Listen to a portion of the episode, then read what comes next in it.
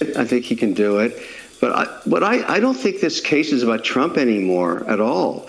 Because you heard the governor of New York come out yesterday and say, look, everybody, uh, don't be scared about doing business in New York. Uh, because the only people we prosecute are people like Donald Trump who don't behave well. That didn't go over very well with the investment community because we're all asking each other, who's next? This was a victimless crime. Nobody lost any money. And a judge out of nowhere put on a $355 million penalty. Well, you know, it used to be 30 years ago, or really just for the last 30 years in total, that uh, Wall Street and the liberals and the multinational corporations would send our jobs overseas to China. Now they're actually letting the Chinese nationals come here to the United States and take the jobs right out from under our noses. I mean, you talk about 20,000 Chinese nationals just since October coming into this country, taking jobs, driving down wages. Of course, China's already buying farmland, U.S. farmland, at a record pace, Kaylee. I mean, it's this is unbelievable. It is totally believable. It's not unbelievable. This is totally believable. Everything that's happened is exactly as you expected. Be honest with me, folks. There is nothing surprising about this race. Not a single solitary thing. We were marched right off the cliff into believing there was going to be some big speech by Nikki Haley. And what did she say earlier today? What did she say? She basically said, "I'm staying in the race. I don't care. I'm just going to be whoever I'm going to be." And she did emote about her husband. And I and I, I listen to me. The one thing I will not go after are people who are serving uh, in the military, defending this country. It's got to be very difficult for Nikki Haley to have to carry on this charge uh, with with her husband serving o- overseas. And, and I mean that in all complete and total sincerity. I'm not somebody that will ever poke at anyone for serving in the military or for the difficulties their families uh, feel as a result of that. And look, let's be honest here. When you are uh, running for office, can you imagine? the amount of hate that comes in for any of these candidates, like the the specific vicious vitriol just because you've decided to run. And you know what? I'll include the Biden crew here. I mean, as well. It's got to be mind-bendingly painful to have to deal with the lowest common denominator. But that's the reality of the world in 2024 we are conditioned to expect the lowest possible common denominator. In fact, you can assume the lowest common denominator and then go about 15 stories down into the ground, um, and you still will not strike bottom. It is incredible. But she came out today and she gave a speech and she said she's not going anywhere. She's going to continue this uh, this pursuit. I, I don't know what the exit strategy is. Maybe she's counting on Donald Trump being put in prison. That's a very strong possibility. Maybe she's counting on him not being eligible. Maybe she's counting on some something else entirely. But, you know, she's basically said she's not going to be Trump's VP. That's readily availably understandable. And uh, she doesn't want to be, you know, Secretary of State or any of that sort of stuff. So, um, what we've got here is somebody who has gone around, and I'm, I'm only going to critique her in one very specific regard because I, she doesn't move the needle for me. I mean, I'm, I'm sorry. Um, you know, you, you had a shot in Iowa, you had a shot in New Hampshire. Now you're going to try to do something in South Carolina, and I, I, I, just I don't see the pathway. But that's okay. It's cool. Everybody's got the right to run if they want to run and, and see how it goes. But she has said at many campaign stops that she knocked 14 people out of the race, and she just has to catch one more person. She didn't run Asa Hutchinson out of the race. She didn't run uh, Burgum out of the race. She didn't run those people out of the race. She didn't run Christie out of the race. These are people who dropped out because they didn't see a pathway forward, and she wants to try to carve a pathway forward, and that's her right. She can do whatever she wants. I mean, really, she can she can do whatever she wants. I, I just don't know that it's going to be relevant.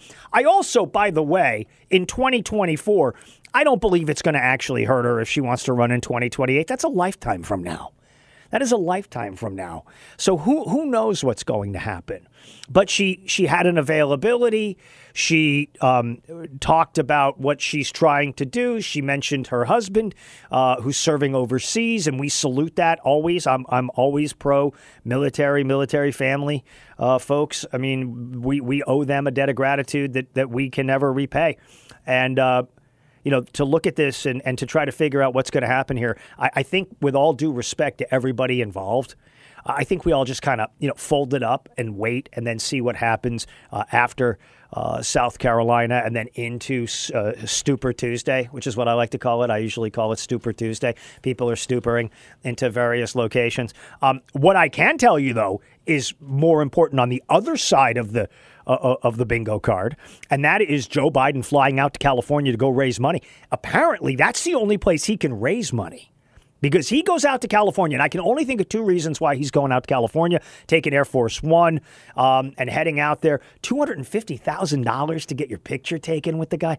I mean, really, uh, in, in, all honesty, you may as well just uh, contract with uh, Hunter Biden with, with the blow darts and the and the and the ink and all that sort of stuff, and just have him make just have him make. Uh, make the, the, the sort of uh, funky paintings uh, that he makes and just hand them out. You don't need a nobody wants a picture with Joe Biden. No, no, nobody wants a picture with Joe Biden. I'm just telling you that right now. I don't know anybody, even the biggest Joe Biden fan, that wants to get a picture with Joe Biden.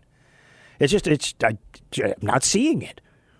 But he continuously goes out to California to raise money. It's the only place where they are addlepated enough to write big checks to a guy like Joe Biden. I mean, my gosh, are you kidding me? And the hero of the week so far, God bless him, Kevin O'Leary man, the sound bites I have from Kevin O'Leary destroying the loser states. And I love this notion. You know, he's a Canadian. He lives up in Canada. So he's not going to run for office in the United States of America. But let me tell you something. I love that he is calling out specific loser states. California is a loser state. Illinois is a loser state. Massachusetts is a loser state. New York is a loser state. And I, I got to tell you, I love that he's doing this because Billy Goats Gruff under the bridge gave away the secret. When Billy Goats Gruff was standing under the bridge, and you know who that is, go on my Twitter feed, you'll figure it out. Billy Goats Gruff um, pulled pulled pulled the ultimate reveal when she said, standing on seven milk cartons, um, that don't worry, we're not going to put anybody else in jail and we're not going to confiscate your stuff. Well, you can't confiscate people's things and then tell the rest of the people that you're not going to confiscate their things because it's readily clear that you are going to confiscate people's things if you disagree with them politically. And then they put her in somebody's pocket and she walked away.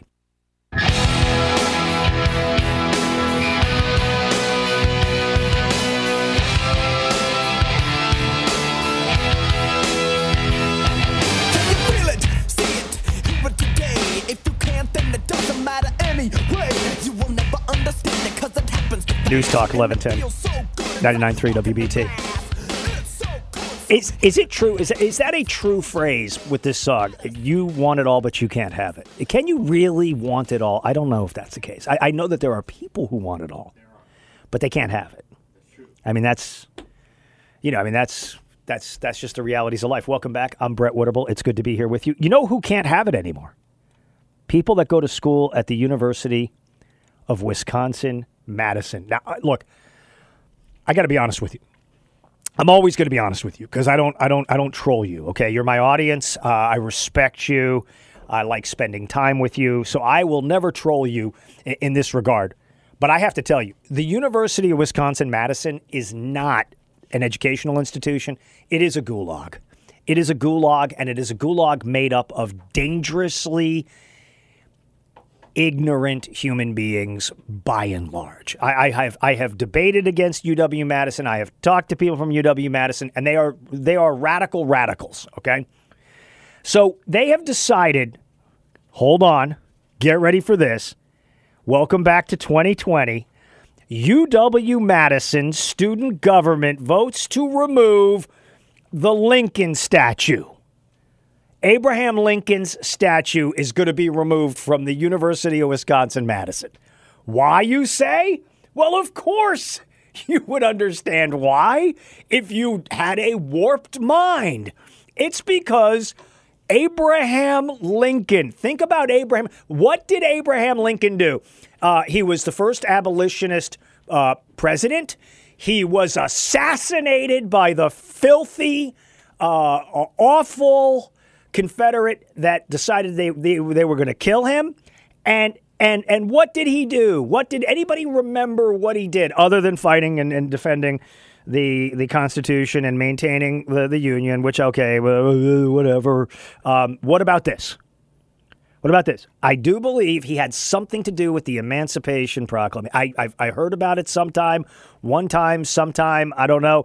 These morons at the University of Wisconsin Madison. I, listen, I'm appealing to you. If you went to the University of Wisconsin Madison, I would recommend you demand a refund or go immediately uh, enroll in a master's program so that the last thing on your intellectual resume is not UW Madison.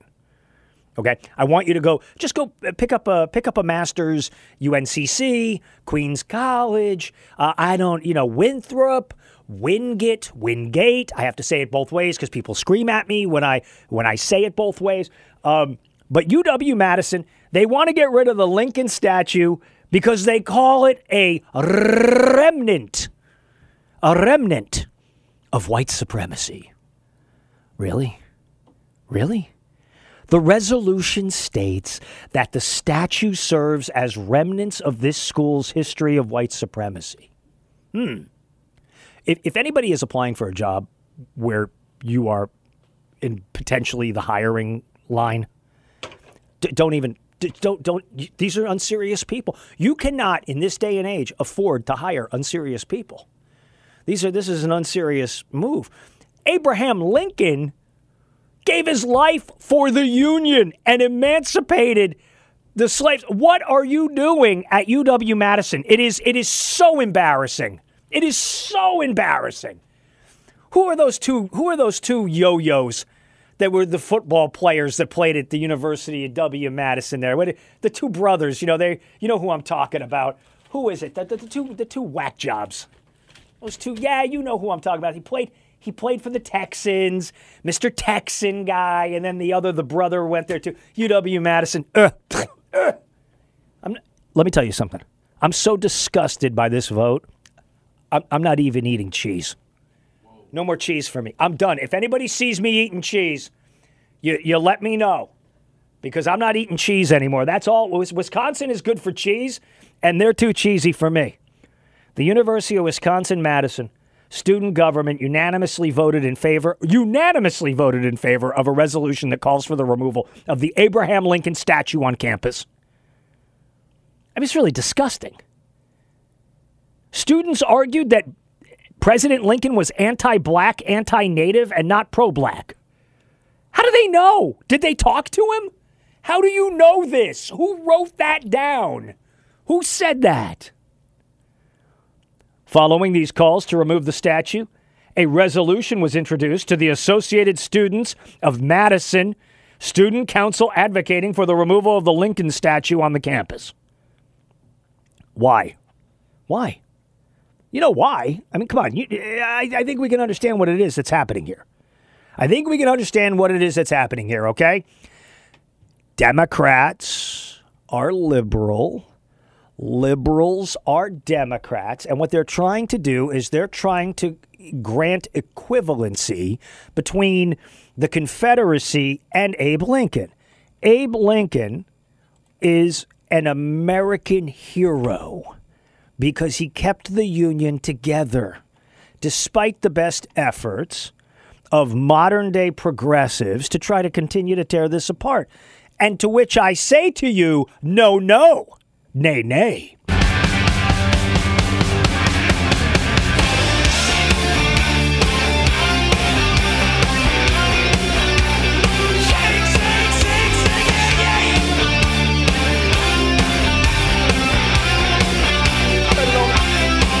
News Talk 1110, 99.3 WBT, Brett Winterble Show. It's good to be with you, 704 570 1110. So, I want you to sit down for this because this is this is something that you're just not going to believe. I, I don't, frankly, I don't believe it myself.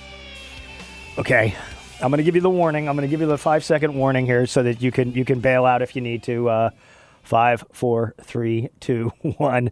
J- Joe Biden Joe Biden is thinking about doing an executive order on immigration as the State of the Union looms largely. Desperate times call for desperate measures. Imagine that must be what's going on behind the scenes in Biden world for a story to be floated that the open border president, let's be honest, the openest border president in human history, is considering signing an executive order to be a game changer on illegal immigration. Reported by Axios. I always read Axios. That's the executive order that would dramatically staunch the record flow of migrants into the Southwest. Joe Biden is counting on the State of the Union address to provide an opportunity for a reset moment. Okay, serious question, serious question. I've got five lines available for you to weigh in on this. If Joe Biden announces that the border is now shut, are you going to vote for Joe Biden? 704 570 1110. Because his team thinks that if you just see him shut the border now, everything is going to be cool. Everything is going to be fine. 704 570 1110. Do you believe that? What would you say in response? Like if you woke up the day after the SOTU, the State of the Union, what are you saying to yourself if you read or see on the television news that Joe Biden just pushed a, an executive order to close the border? What would you do? How would you react to that idea? Are you on board? Are you willing to reset your opposition to Joe Biden? Are you thinking about maybe, hold on, hold on, honey, where's the checkbook? I want to write a check to the Harris Biden campaign because they are border secure these days.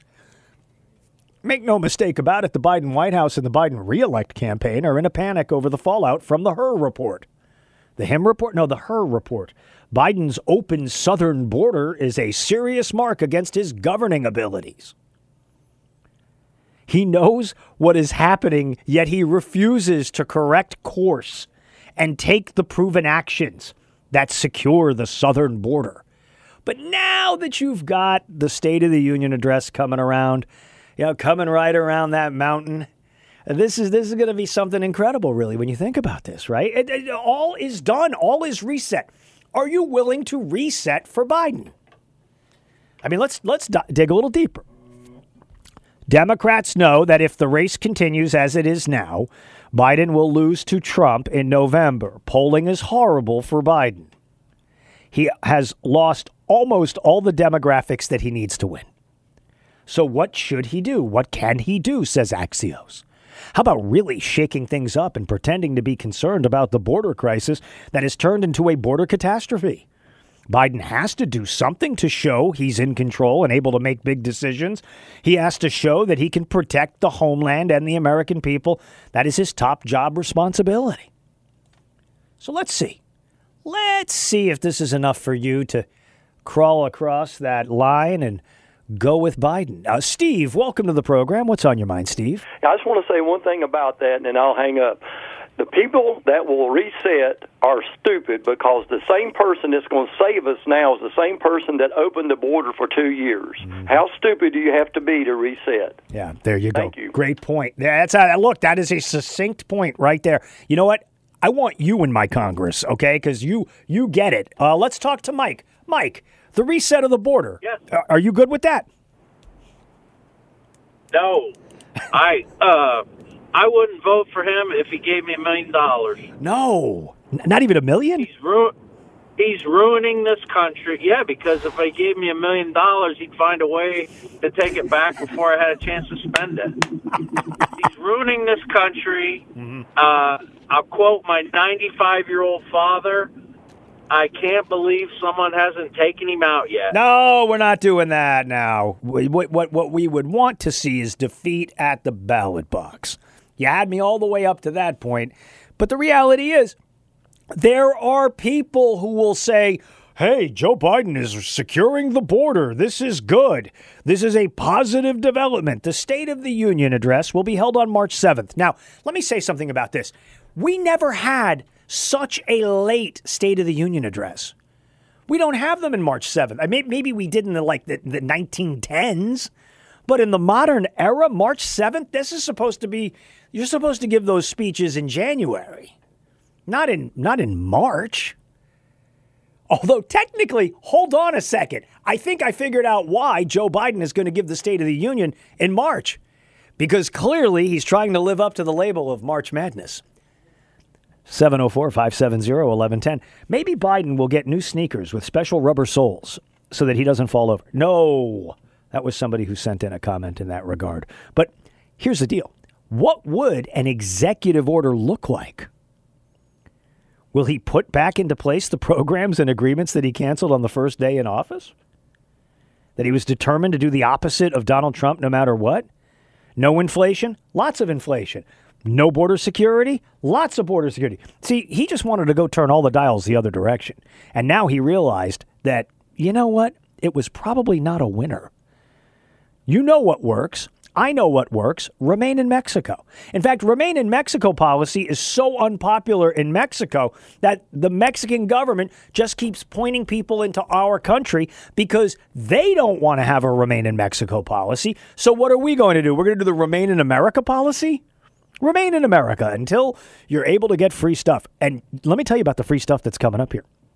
How about if I told you the mayor of New York City is handing out thousands and thousands of dollars to the illegals? And while that's happening, you have Americans who are homeless in that city. Shame.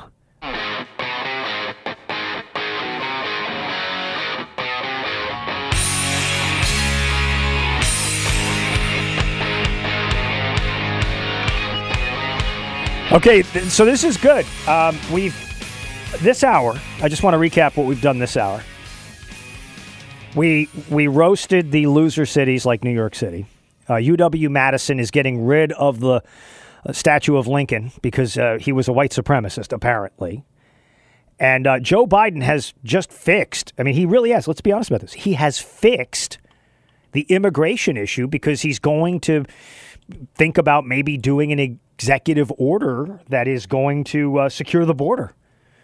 Now, I really hope, I really hope that they're not so dumb to think that we are going to believe that the border will be secured with 10, 12, 15 million people that have come across the border that are going to stay here. Like, is it one of these deals where Joe Biden is going to say, all right, we've got everybody we need for the project. The project is being completed.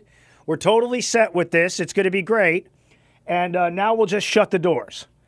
Uh, to, to me, ladies and gentlemen, this is this is insane. And the problem is there aren't people who can speak truth to power.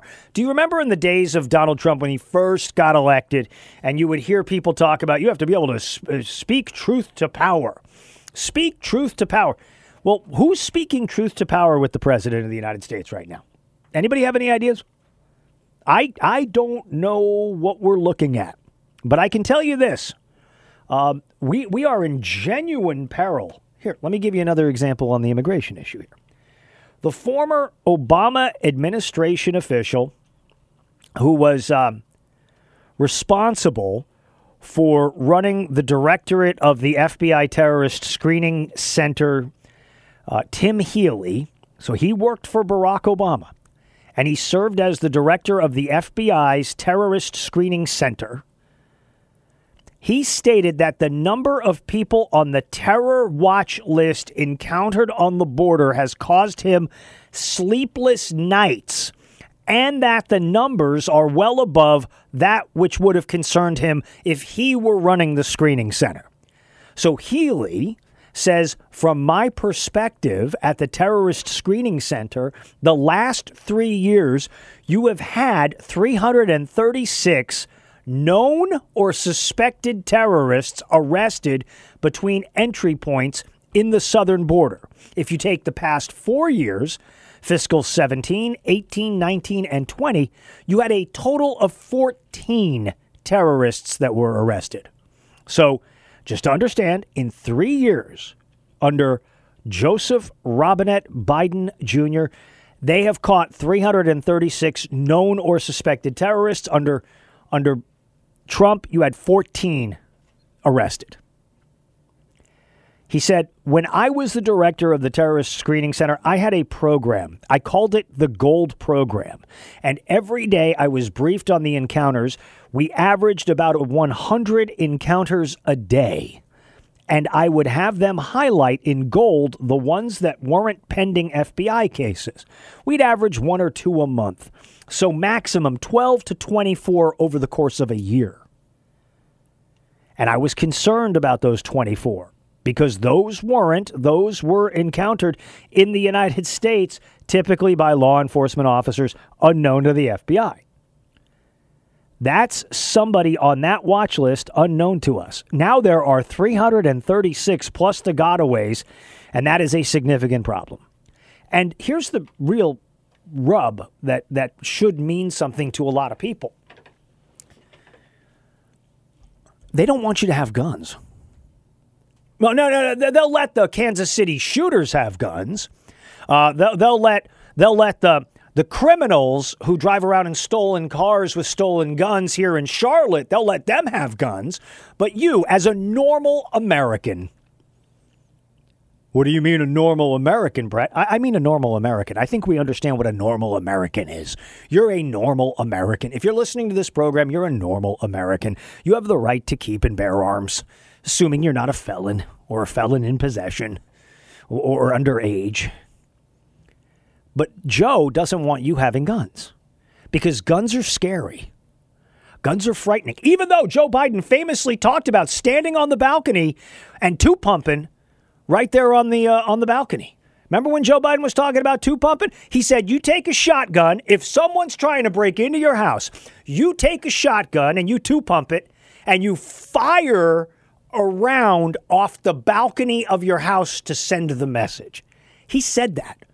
Nobody ever asked the Secret Service who were guarding him what the reaction might be like if Joe Biden were to go out on his balcony and two pump it right in front of everybody. Just two pump that rifle, boom, boom,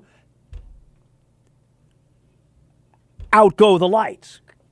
Do you not know this? Joe didn't know this.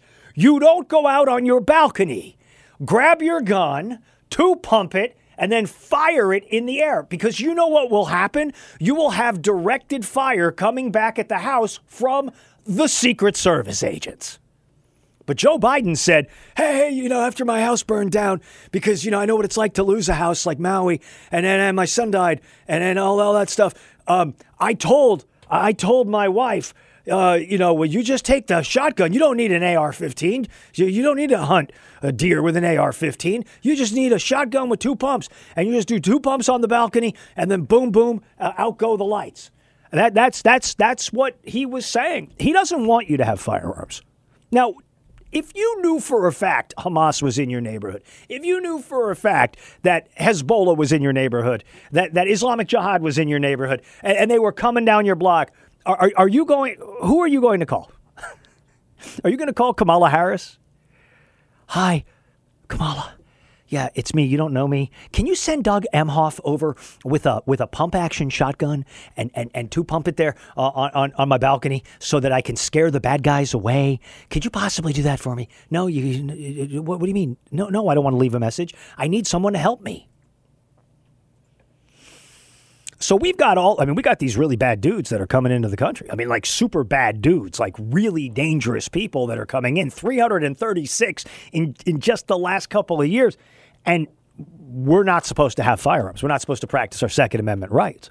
Are you willing to put up with that? I'm not willing to put up with that. In fact, I will not put up with that, and I will not and cannot put up with that because I'm supplying myself with what I need.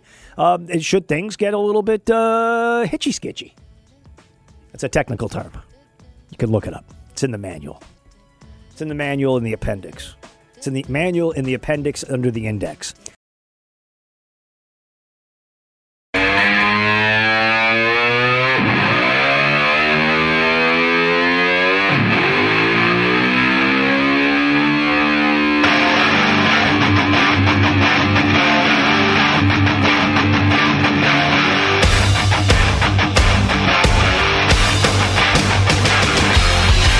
It is the Brett Winterble Show, hour number two. News Talk 1110 and 99.3 WBT. This information just coming into us. Vice President Kamala Harris is reportedly working to fix the Biden campaign strategy nine months from Election Day. Vice President Harris, who's got a favorability rating lower than President Biden, appears to be positioning herself as an alternative if he decides not to run for reelection before the Democratic National Convention. A majority of voters say there is no chance they would vote for Biden in 2024. The convention is the only feasible route that Harris could take to replace the president, who's 81 years old. Politico reporting in a three step process one, Biden must vol- vo- voluntarily step aside before the DNC. Two, delegates nominate a new candidate at the convention. Three, tie the loose ends. What does tie the loose ends mean? That feels cryptic. Let's dive deeper. While pundits speculate, Harris criticized the Biden campaign for often being in a bubble. Vice President Harris does not like the Biden campaign in the bubble. She aims to rectify the campaign strategy and tactics, according to a recent CNN report. However, some Democrats feel that the campaign is past the point of no return. More than two dozen sources. I just this is so they do this and they've been they've been upping it every few weeks. Like it'd be like four sources say, seven sources say, 15 sources say, more than two dozen sources tell CNN. I don't I don't think they have two I don't think they have 24 people working at CNN. That Harris has been gathering information to help her penetrate what she sometimes refers as the bubble of Biden campaign thinking. Hold on a minute. Let's just re let's reset this. This is this is an important tell of a sentence here, okay? Harris has been gathering information to help her penetrate what she sometimes refers to as the bubble of the Biden campaign thinking, telling people she's aiming to use the intelligence to push for changes in strategy and tactics, and she hopes will put the ticket in better shape to win. Maybe if you're at the top of the ticket. I mean, and I'm being I'm being honest here. I think you would have a better shot at the top of the ticket. I think what you ought to do is crisscross applesauce. I think what you ought to do is you go run at the top of the ticket and you put Joe Biden in as the as the vice president. Why couldn't you do that? You could do that. Make him the vice president. He's got all this experience. You could talk to him like Yoda. He's kind of like Yoda in some ways. If you really think about it, he's a little bit like Yoda. she could talk to him like Yoda. Hmm, strange you ask me this. I, I mean, why not do that? I would I would flip it. I would flip it into shape. Shape it up. Get straight. No, we're not using that word. That the word we will not use that. Whip it. Whip it good. I mean, that's multiple leading Democrats anxious about a campaign that they fear might be stumbling past a point of no return says say their conversations with Harris have been surprising and welcome change. After months of feeling sloughed off by the White House and the Biden campaign headquarters in Wilmington, Delaware. Okay. Nothing great. Nothing great. Nothing great has ever come out of Wilmington, Delaware except the Bidens. I mean, that's what's Wilmington, Delaware famous for? I mean, really.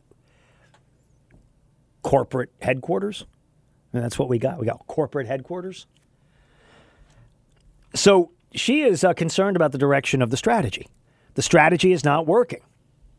Quote, the bedwetting complaints are running thin with people, a person who attended one of the meetings told CNN about the general state of anxiety in Democrat circles. The West Wing and the campaign need to be better. You had every chance in the world to challenge Biden. You had Dean Phillips, who is a guy with both a pulse and only two digits to his name. I mean, two digits to his uh, age. So, what are we doing here? What are we what are we doing here? You had a chance to challenge him. You chose not to challenge the guy. You refused to let RFK get in the mix. You refused to let Dean Phillips get in the mix. And now you're stuck with this guy. Harris is known for word salads. She announced a nationwide tour in December to proclaim the virtues of the abortion agenda, with her first stop on January 22nd, the 51st anniversary of Roe versus Wade. Back then, 50, 51 years ago, Joe Biden was 70. I mean, that's really kind of incredible when you think about it. So, so she thinks that she can remake this. I, I say give her a chance. Give her. What's the worst that can happen? What is the worst that could possibly happen if you let Kamala Harris run the campaign for a minute? You know, it's it's it's it's good for for her future chances at doing something that I can't quite figure out, but maybe you can. Now, isn't this interesting? In all seriousness, you see the the brushback she gets for trying to make the campaign work. What does that tell you about the misogyny inside Biden land? There is a pronounced misogyny. Remember what I told you in the last couple of weeks? They've been celebrating the firsts, right? All the firsts, all the firsts, all the firsts. But then they don't turn around and give her anything substantial to do. Why is that? Why are the Democrats so afraid of Kamala Harris breaking through and cutting out of her shell? I think more more Kamala Harris the better. More Kamala, more, and and you know let's let's see how this uh, how this all flies. I think it would be fascinating. I genuinely do. I'm not being a wise guy. 704 570 1110 News Talk 1110 993 WBT. And don't be thinking I think it's going to win. It's not going to win. I just think it's interesting.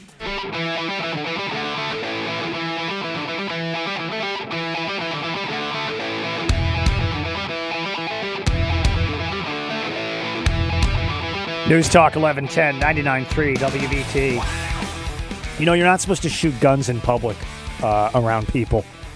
I don't know if people understand that. Apparently, uh, in Kansas City, we've now had two adults charged with murder uh, over the terrifying shooting at the Kansas City Super Bowl parade that left one person dead and 22 other people injured.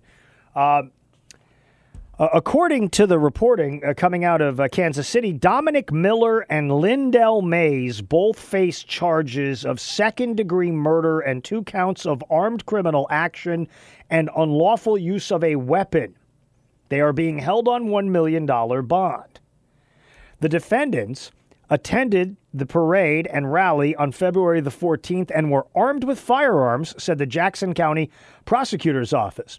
A verbal altercation occurred and gunfire broke out with no regard for thousands of other people in the area. The charges come just days after two teens were slapped with gun and resisting arrest charges. Those teens were charged as minors but officials said they could be upgraded to adults in coming weeks. So a total of four people have now been charged in the deadly mass shooting. What are we going to do about people who violate the law? Who take their guns to events and then start shooting in a crowd? Like, what can we possibly do? What can be done about this? Obviously, you you know what can be done about this. You take people who violate the law, particularly with firearms, and you put them into jail. That's the way you fix it. I mean, th- there's a reason for a penitentiary. You put people in the penitentiary. Uh, you know, people don't, you know, the people don't understand the word penitentiary. Penitentiary, prison for people convicted of serious crimes. That's what a penitentiary is a place where you go when you have been convicted of serious crimes. That doesn't mean you get to go out. It doesn't mean you get to run around. It doesn't mean you get to be free as a bird. No, the penitentiary is a place for imprisonment, reformatory discipline, or punishment, especially a prison maintained by the U.S. or federal government for serious offenses.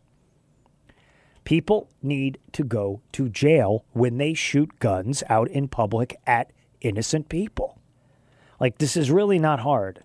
If you take criminals and put them in jail, now you're not going to fix all the problems that are out there, but you know what you're going to fix? The problem with the people that are shooting people in crowded public spaces. You're actually going to just confine them and make sure you're doing it for like 25, 30 years. Like 25, 30 years. It's got to be substantial enough that these folks will never do this again. But you have to have the will to do that. And in the new America, brought to you by Cami and Joe, we just don't lock people up unless, of course, you go to a protest or or you go to a protest. 704 570 1110. Let's go to Ralph next up. Ralph, welcome to the program. Hey, Brett, hope you're having a great afternoon. But, you know, uh, Camilla came to this revolution today of this idea when she learned she took out the chewing gum because basically she couldn't think chewing chewing gum. But you know, I think she could energize, be the enema that energizes the Biden campaign to release the lo- uh, log jam in old Joe that goes clear up to his brain. Well, so so okay, what is she bringing to the table? Uh, that would that could that could fix this is uh, energy policy. What what are we what are we thinking would be the answer? Uh, she'll giggle she'll she'll laugh giggle. and giggle about giggling, it. Giggling is you got to do more than giggle. And you know what? And in fairness, actually, I got to say, has she she hadn't been giggling in a few weeks. I think I think the seriousness of this crisis has gotten her focused because she's like, you know, I gotta I gotta keep this phony baloney job, like they wrote in uh, Blazing Saddles. You know, I can't I can't be getting out there doing something else. I'm the vice president. You know, but I but I, I, I, take it under advisement, and I think it's a great uh, possible take there, uh, Ralph. It's very possible. It's possible. I mean, it's it is possible. You know, I, I mean, I, I just look when you when you look at this this sort of stuff. Look, we have this thing. Let's be honest here. We are catering to the wrong set of people broadly speaking. So, like, we should be catering to law abiding citizens. We should be catering to people who are uh, trying to improve society, broadly speaking, all that sort of stuff. And, and, instead, we have, we've got this completely inverted. And let me give you a, a, a tremendous example for this. Now, I don't want you to get angry and think about driving down to the station and, and waving your fist because this, this is not, I, I didn't do this. This is nothing of my doing. This is what you have to remember, though, when you go to vote. This is the sort of story you have to remember when you go to vote. Kept taking a breath because you're going to get mad. And I don't want to make you mad in the afternoon. New York migrants receiving cash welfare payments after quiet rule change. The Democrat controlled state of New York has been quietly handing out cash payments to thousands of migrants under a rule change qualifying non citizens for welfare. Billy Goat Scruff, the governor, uh, runs the Office of Temporary and Disability Assistance in New York. They modified their safety net assistance, the SNA program's parameters, making migrants who have filled out asylum application forms eligible to receive even more, even more dollars from the state. Now, there is no money in the state. These are federal dollars that are being pushed through the state. You have to understand this here, okay? It is believed that about 10% of New York's migrants will receive or are already receiving additional cash benefits. Over 173,000 migrants have poured into New York City alone since the spring of 2022 there are people who are cashing in on this deal. $4.3 billion in taxpayer funds. And again, remember, New York doesn't have any of their own money. It's federal money that they are utilizing. It's your tax dollars that they are utilizing. And it's a big deal. How much of a big deal? How much? A lot.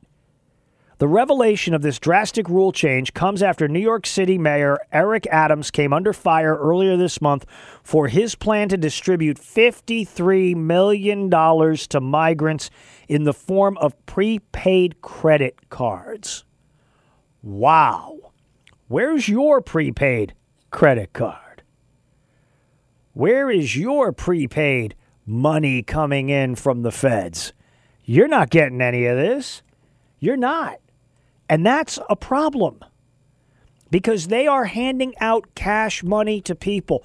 How does that stem the flow of people coming across the border? Well, Joe Biden's going to maybe do a State of the Union uh, executive order at some point that says the border is closed, but we're not going to remove anybody who's already here.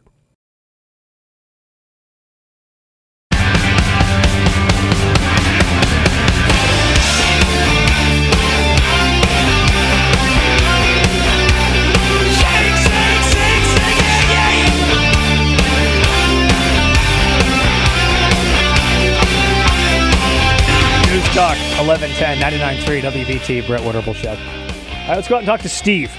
Steve, welcome to the program. How you doing, Brett? I'm well. Thanks for calling.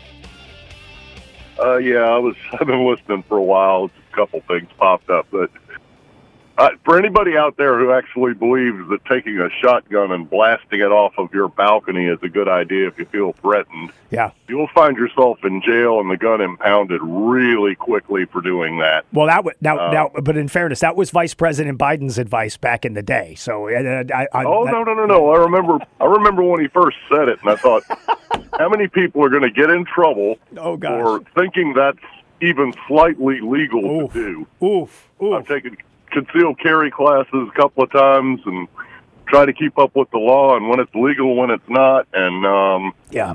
uh, that ain't legal. I mean, you can't No, it's threaten not. somebody with a gun. You can't. It's it, it's not. It doesn't work like that That's- unless, of course, you know. You're the vice president or the president, and you can get away with anything at all. I mean, you don't have to pay taxes or anything like that. um, on another point, I thought Kamala Harris fixed the border. Wasn't she the border czar? Yes, she. Well, she still is the border czar. Yeah, well, she can tout that accomplishment. I mean, that should get her in like Flynn. That's turning out to be a real issue right now. Oh, that's true. That's look. You're you're right about that as well. I mean, there there. Look, here's the thing.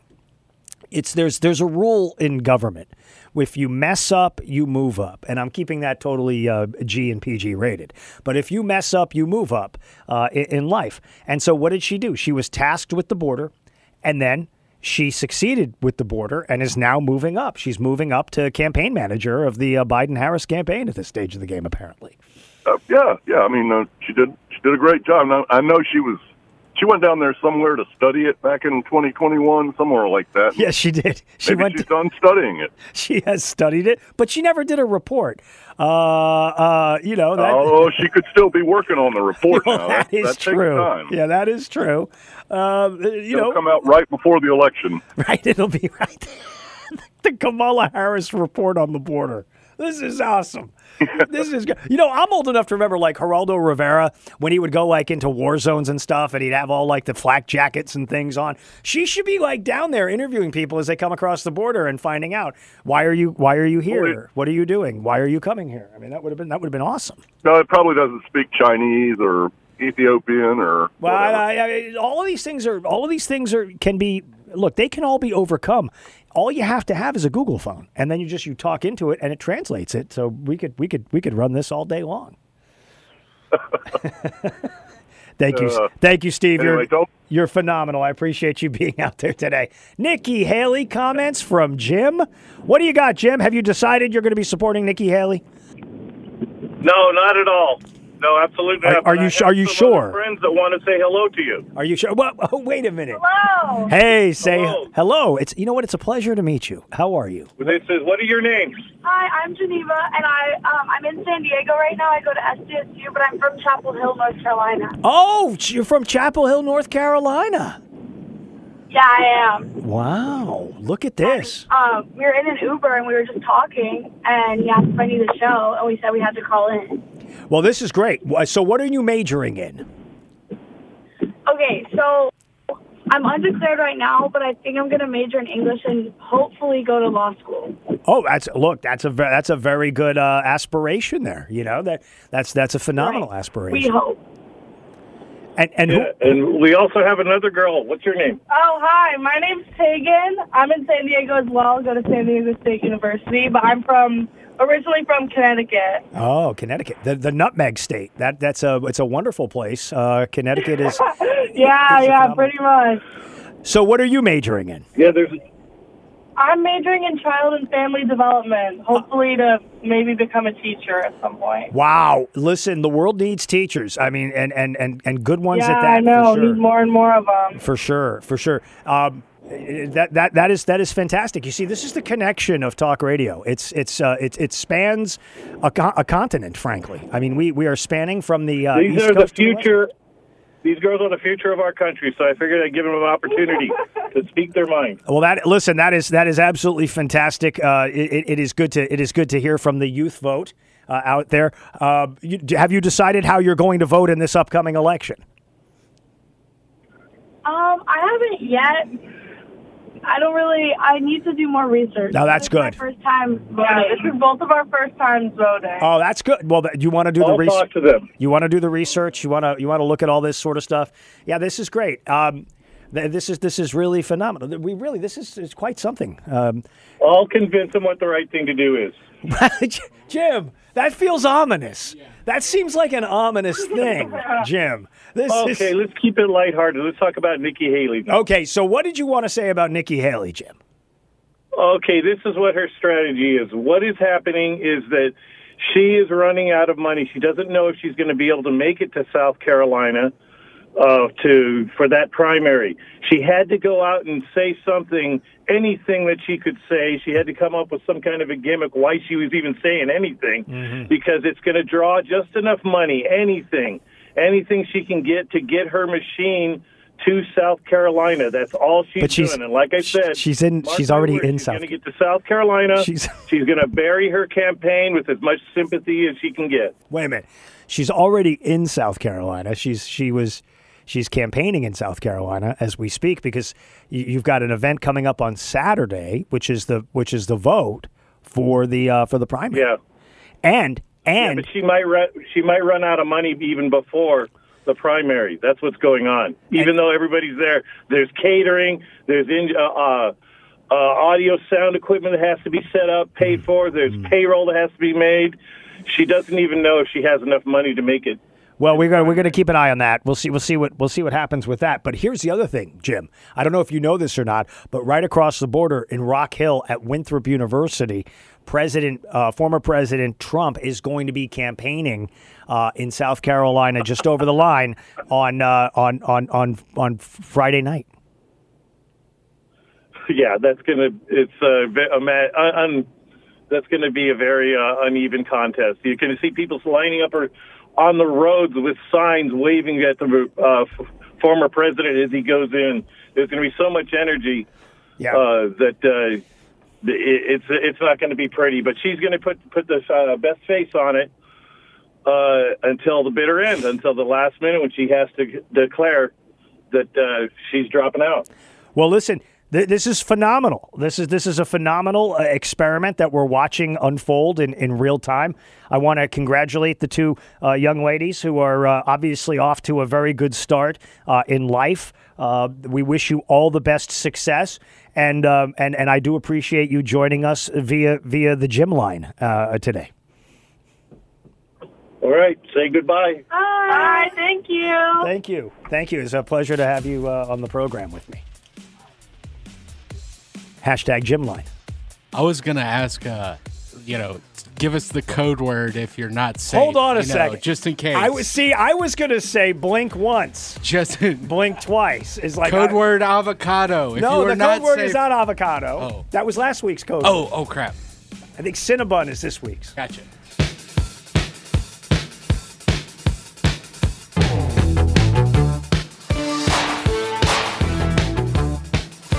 News Talk 1110 99.3 WBT. Good to be with you today. 704 570 1110.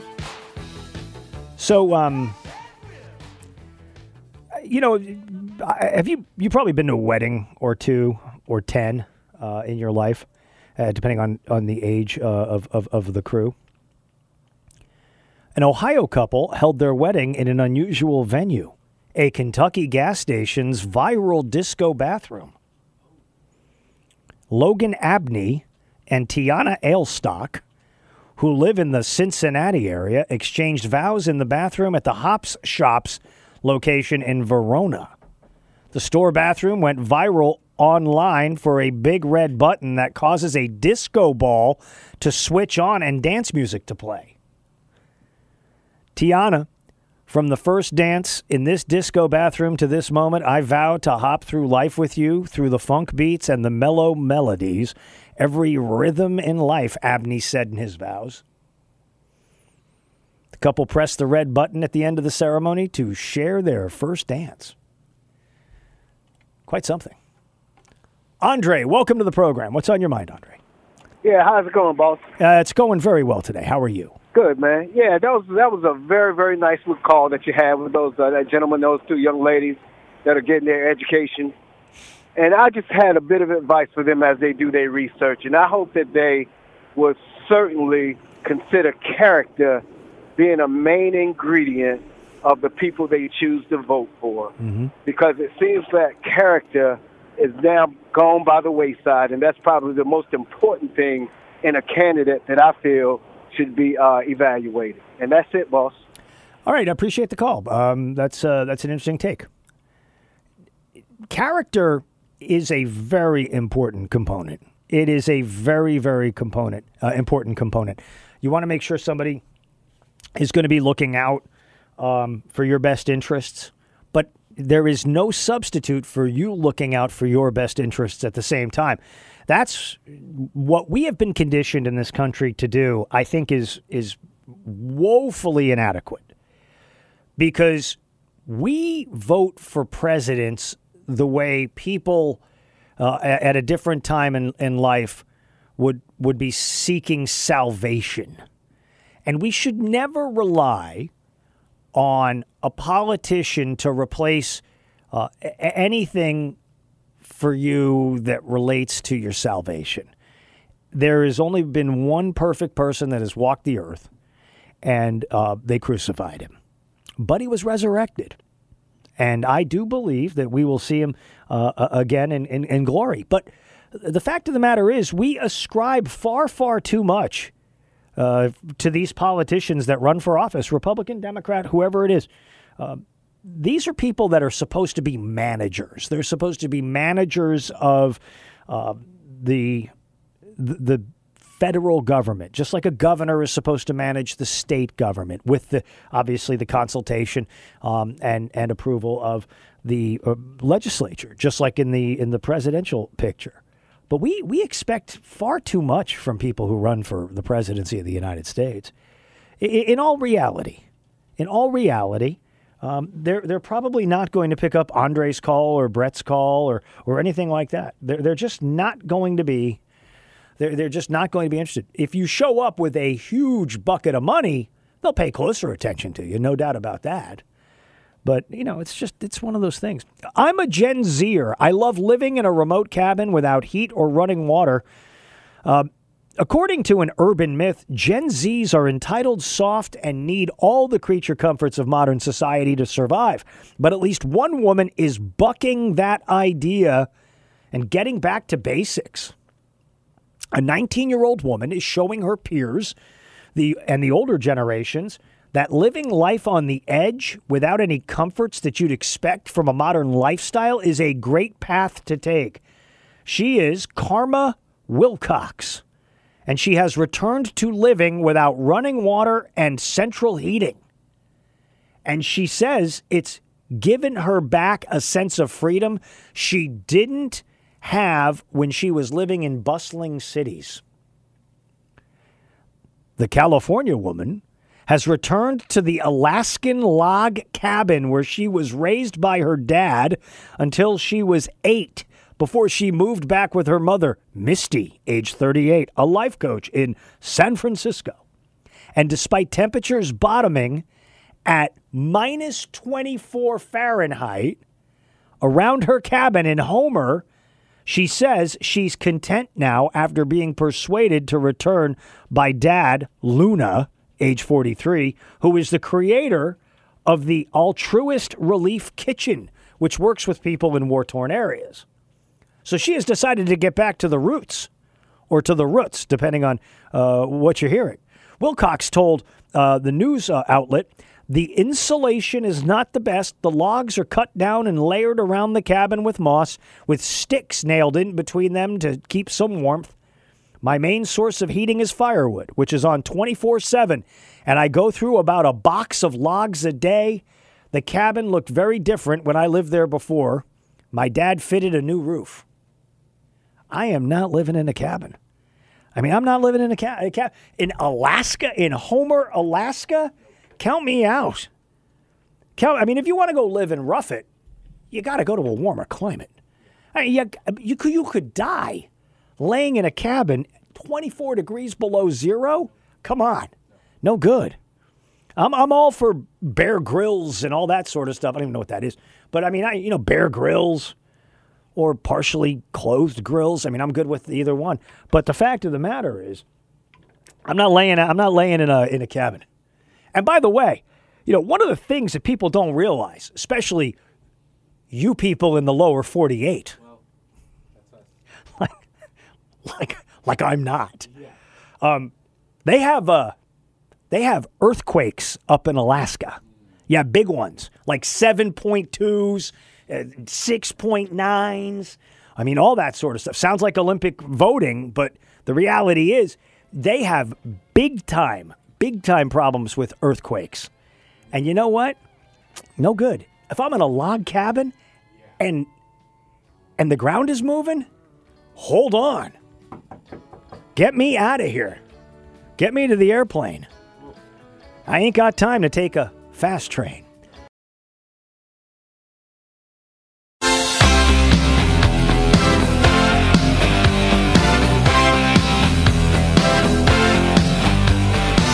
News Talk 1110 99.3 WBT. Brett Winterble. Bo Thompson joining us on the uh, Crossing of the Streams, brought to you by PhD Weight Loss and Nutrition. It's good to have you back, Bo Thompson. How are you?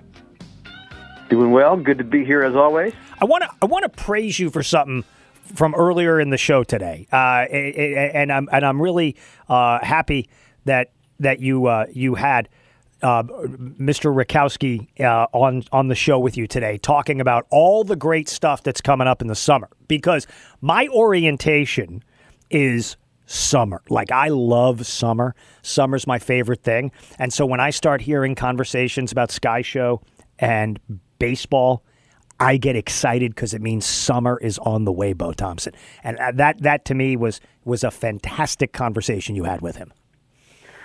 Well, it's always great to see Dan Rajkowski. He's been a, a great partner uh, with the station. Uh, he, of course, uh, heads up the Charlotte Knights organization down the street. And uh, yeah, we had him in this morning to. Uh, I know it's February, and, I know it's cold outside, and, and it seems like a long time away, but it's really not that far away. Sky Show 2024, and it's going to be back on July 4th, like it always is, except every once in a while it's not because we we had to move it around according to the baseball schedule. But but most of the time mm-hmm. it's July Fourth, and even when it's not, you know, we know why we're doing it, right? For but uh, yeah, it's going to be July Fourth this year. It's going to be against Jacksonville, uh, the Jumbo Shrimp. They're at Truist Field. Awesome. And uh, WBT will be there like we always are. And um, so that was the official announcement today, along with some of the other announcements that they've made public this week. I think they're going to have uh, Bartolo Colon, the pitcher out there. They're going to have Johnny Damon this summer, uh, and they do a great job with not only you know our our uh, our team effort of Sky Show, but they do a great job of having some really cool people uh, in conjunction with uh, with the great baseball. And as as Dan was saying today, I mean the the biggest drawing point, as you know, Brett, Mm-hmm. is uh, the atmosphere and the city lights in the background, and Yep. it's uh, it's a great time in the summertime to uh, to be a Charlottean. Uh, without without a doubt, it's a beautiful venue, and uh, at night it's it's it's incredible. Uh, so let's talk about another big announcement. An announcement from Nikki Haley, who came out and said, "I'm I'm sticking with this for the long run." I mean, what what do we expect moving forward off of off of this uh, battle royale between her and the uh, former president? I was surprised. I mean, you and I talked about it this morning. It, it, it seemed to make sense that maybe she would, uh, you know, get out of the race today before what looks like a uh, loo- looks like it's not going to be a very good day for her on on Saturday. Maybe maybe uh, maybe she got intel that it's going to be better than uh, a lot of us uh, would think based on the numbers you're seeing, and, and and so maybe maybe that's why she said what she said and doubled down today. You know, I, I was talking to uh, Ralph Norman, the congressman who is uh, one of her highest profile supporters uh, in South Carolina, and uh, he uh, said that he'd been with her, you know, as recently as last night and had no indication. So um, she she marches on. Now, what I do find interesting is, and and and I've been in and out this afternoon. I don't know if you've talked about this, but Ron DeSantis is uh, holding a, a media availability in the South Carolina State House in about seven minutes. He's supposed to do it at five Uh, I don't know what that's about. I mean, we know that when he dropped out of the race, he endorsed Trump. Um, but it is interesting that Ron DeSantis would be uh, taking questions in South Carolina, you know, a few days before the primary. So that's something to watch uh, within the next uh, little bit. I'm wondering. I'm wondering if he may end up being a surrogate for Trump to go after Haley, because the the thing that struck me today. Obviously, she had a very poignant moment when she was speaking about, about her husband being on the other side of the world and the challenges that that family faces in that regard. And I think anybody with, with a heartbeat in, in them can understand, you know, that that is that, that is certainly an emotional roller coaster when you've got someone who, who you're with who is uh, in potentially in harm's way. Uh, but but I'm wondering if she decided she's not going to get out of this because Trump is going to be coming in on Friday night at at uh, Winthrop and doesn't want to give him the benefit of uh, of, of spiking the football in her state. Uh, I, I just I wonder if that may have been part of the thinking. Yeah, and that's a good point. I mean, I I thought um, perhaps she was going to uh, duck out today so that she didn't have to to do the um, you know do a concession speech with all the media in, in her home state on on on Saturday because you know uh, if all goes way the numbers look Oh, you're break you're break you're breaking up there, my friend. Uh, hold on one second. Let's see if we can get the line cleaned up. Uh, Bo, are you there? I hear you. Hear me? Oh yeah, we're getting like it's it's uh, it's uh, like a jamming uh, device or something. It's uh it's it's crackling. It's crackling. It's like kind of weird. It's like a loose wire. That's what it kind of sounds like. Oh, let's try it again. Bo, you there? I'm here now. You can you hear me? Yeah, yeah. You sound good now. I don't know what happened. That I, was uh, really I'd weird. like to tell you that I I drove through a uh, tunnel, but I'm not in the car. So. Okay, so you were saying about about about the Winthrop uh, about uh, her and Winthrop and, and all of that.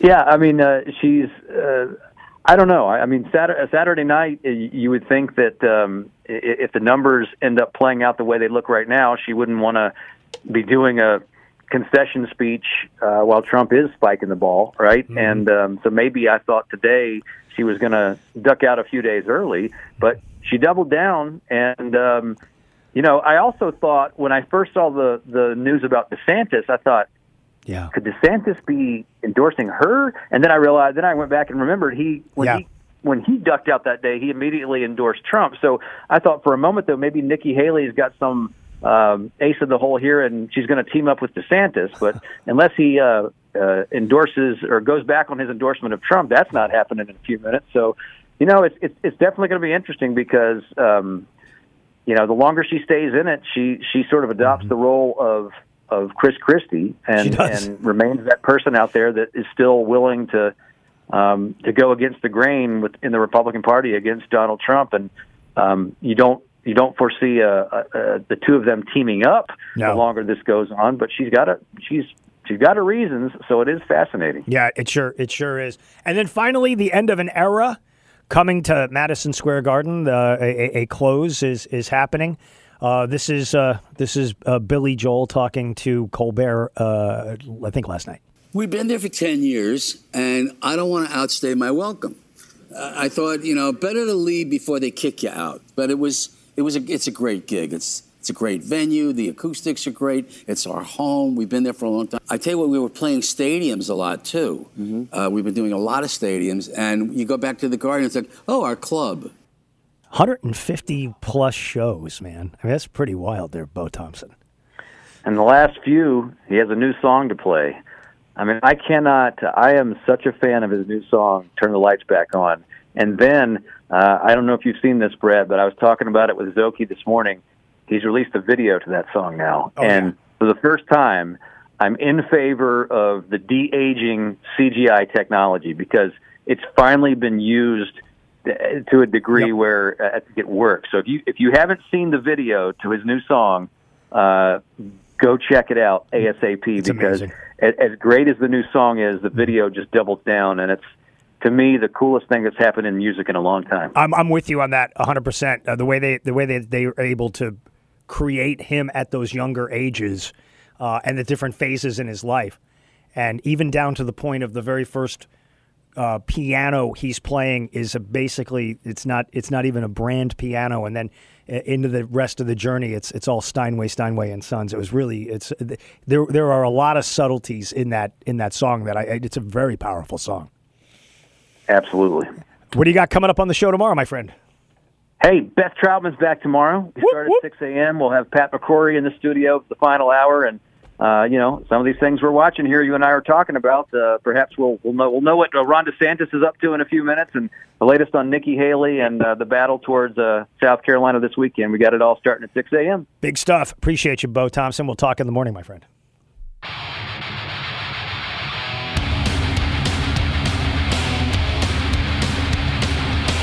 News Talk 1110 993 WBT. Epoch Times with a report that says Trump will become the presumptive nominee in the next four weeks. Campaign says, I think that's probably obvious. Wayne, welcome to the program. Wayne, what's on your mind? Yeah, I just want to uh, say I, I just don't believe Nikki Haley can get 75 million votes. Trump got 74 million votes, lost the election. That's seven or eight more million votes than he got the first time and won. That is actually um, four or five more million votes than Barack Obama ever got. He, he got more votes than anybody in the history of the Republican Party or Democratic Party and lost the election. That's why January 6th happened. Because somebody, they couldn't, people couldn't figure out the math. They couldn't believe that Joe Biden got 11 or 12 more million votes than Barack Obama did. So if, if Trump don't win, I just will never believe in another election. Well, here's what here, here's the thing that's that's interesting though. We we have to okay, I, and I understand what you're saying, but remember, this was the first time we had an election where people were mailing ballots in.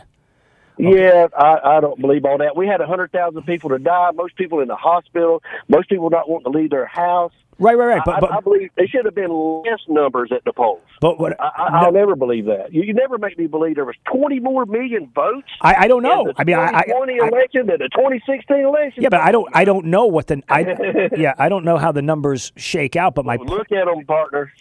okay okay. That's why the no. if you're not going to have a conversation, I'm hanging up on you, Wayne. Okay? I, I am an incredibly patient host. I'm trying to have a conversation. You're stomping all over me, and I, I, I don't think that that is very productive for the audience.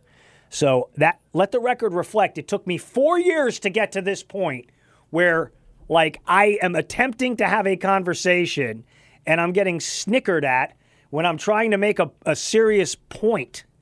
I mean, I don't understand this. I don't understand this. That's it. You know what you're going to get now? I'm going to I'm going to read the Constitution on the air. I am going to read the Constitution. I got a copy of the Constitution right here. I will read the Constitution on the air in its entirety slowly. But I see I'm not going to do that because I got Leigh Brown coming on the show and I don't want to have to bump Leigh Brown for, you know, Constitution talk. But I just, I'm trying to have a conversation. I mean, am I wrong? I'm trying to have a conversation. The guy's like, "You're never gonna. I'm not gonna believe it." Gonna, Okay, well, you don't believe me. I'm not. There's nothing to believe me about. I was just explaining. You have a lot more votes swashing, sloshing around there because you had people mailing va- ballots in. How do I know? I get them to this day. TJ, I've brought them in. I have shown people. I get a California ballot like every three months. I have them stacked up. I am making a collage of the socialist state of California's ballots, and I'm going to put it in my den, and I'm going to use a, a heavy duty stapler to affix them to the wall because it's insane. So let me continue with what I was saying before I was cut off.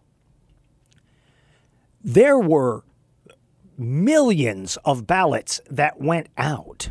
Millions of ballots that went out. How many voters are there in the United States of America in, in, in 2020? How many people were registered to vote? I don't know what the number is. I don't know what the number is. We have 340 million people in the country. So if you want to say, like, what, 150 million ballots? What would that number be? It would be 70 and 80, right? It'd be 70 and 80. Uh, you add that up, what do you have in terms of those numbers? I, I don't know. But I do know that it's time to flip the switch from 2020, which was four years ago. And you need to focus on the current threat.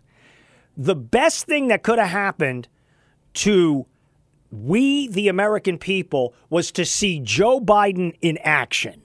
And I know that sounds like an incredibly undermining sort of an argument. But look, you gave the guy, not not you, Wayne, and not me.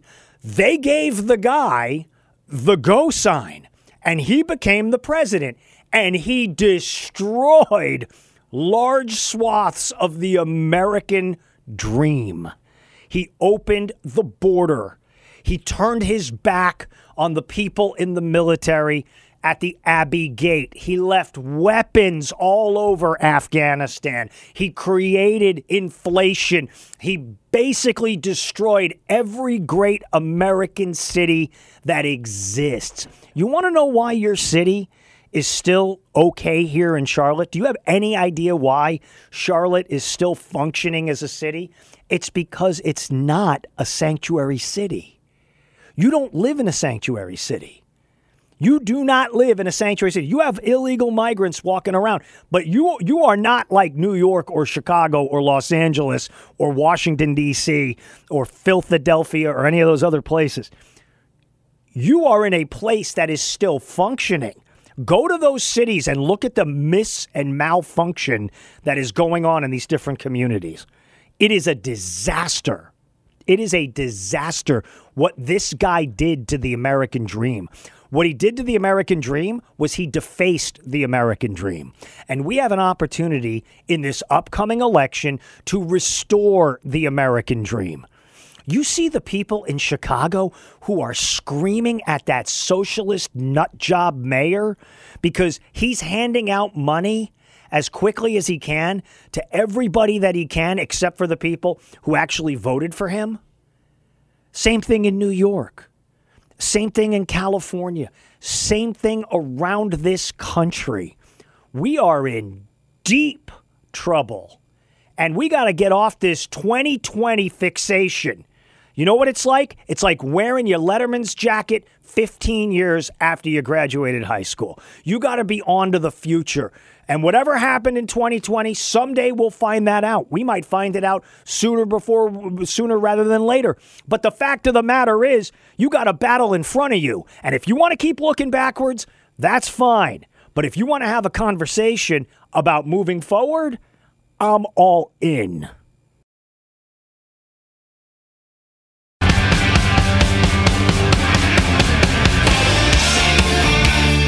News Talk 1110 99.3 WBT. It is the Brett Winterble Show. Great to be with you. Happy to welcome to the program somebody who I I haven't really been able to have a conversation with since uh, our debate uh, event just a few weeks ago. Leigh Brown joining us. She is a candidate for District 8, and uh, it's great to have you on the show today, Leigh. Thanks for coming by.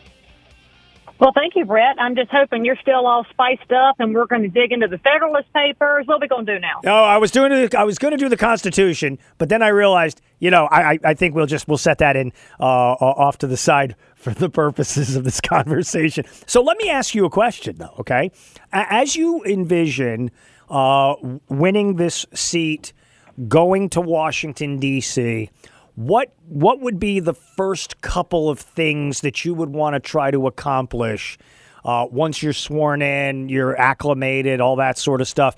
What what, what are the priorities for Leigh Brown uh, in DC? Well, the priorities would be on two fronts, right? So the first one is as a freshman, you have to build relationships, and so I'd be setting up coffee and lunch dates with as many members as possible to start building those friendships and coalitions so I can drive good ideas forward. Mm-hmm. Simultaneously, I believe I've got to sign on as quickly as possible to strong border strengthening, mm-hmm. as in enforce the legislation we already have. I'm really tired of all the conversation about needing new bills. We really have to enforce what we have. But of course, the reforms are necessary as well. I'll get involved in that. I will be involved in also some things that don't seem very sexy, but we have some problems in real estate and I think mm-hmm. our listeners, especially here in the Charlotte area, know how much of our housing stock has been purchased by hedge funds and institutional investors, mm-hmm. and it's really boxing our kids and grandkids and our first time buyers out of the market. I think Congress is going to have to make some moves when it comes to BlackRock, State Street, and Vanguard on these housing purchases. Mm-hmm. I will lead that forward. I'm also going to be looking at the spending because it's crazy. My household doesn't run like this. My business doesn't run like this. And if somebody's going to ask me for money, Brett, I want to know where it goes. That's I right. want to see how my dollars are behaving. And so I had a very interesting conversation with a gentleman yesterday at the polls for early voting, and he's very in favor of funding for Ukraine. And he asked why I was not. And I said, because we have $200 billion that are running loose in the wild and we don't know where they've gone. Mm-hmm. I said, if you want me to say yes to any funding, I need to know where the existing spending has gone and if it's been fruitful. If it has, my goodness, we'll have a conversation. But something tells me that those dollars are not being utilized wisely. Uh, listen, uh, amen to everything you've just said. So I want to go back to the real estate component here because this is this is a hugely important thing.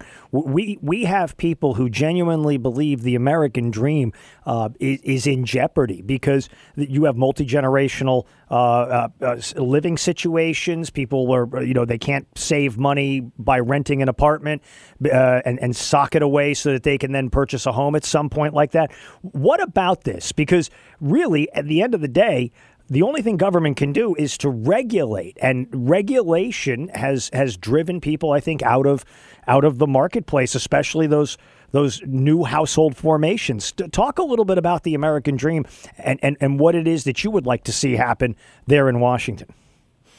Well, it's one of the advantages I bring to the race, Brett, is that I've spent my career in real estate and what a lot of folks don't know is that real estate is the fifth largest component of our national GDP it's a really big deal, even though HGTV and selling Sunset really minimize how important it is. Mm-hmm, mm-hmm. But then you look around our community, we have first responders, we have teachers. They can't afford to live where they work. And if we want our communities to get stronger, the police will tell you they have a better time enforcing the law if they are part of the community. Teachers will tell you they have more success in the classroom if they're around the families. Well, we're setting it up right now where we do have some electeds who have said, well, they can just go to another county and drive in. Okay, well, that's not right. We don't right. want to build mm-hmm. a an economy that's only built for one group. And one of the things that's always made this area so attractive is that we've had a broad diversity of housing, not just of price points, but of styles. And there's a little something for everyone. You know, you mentioned multi generational. That's really important to some folks.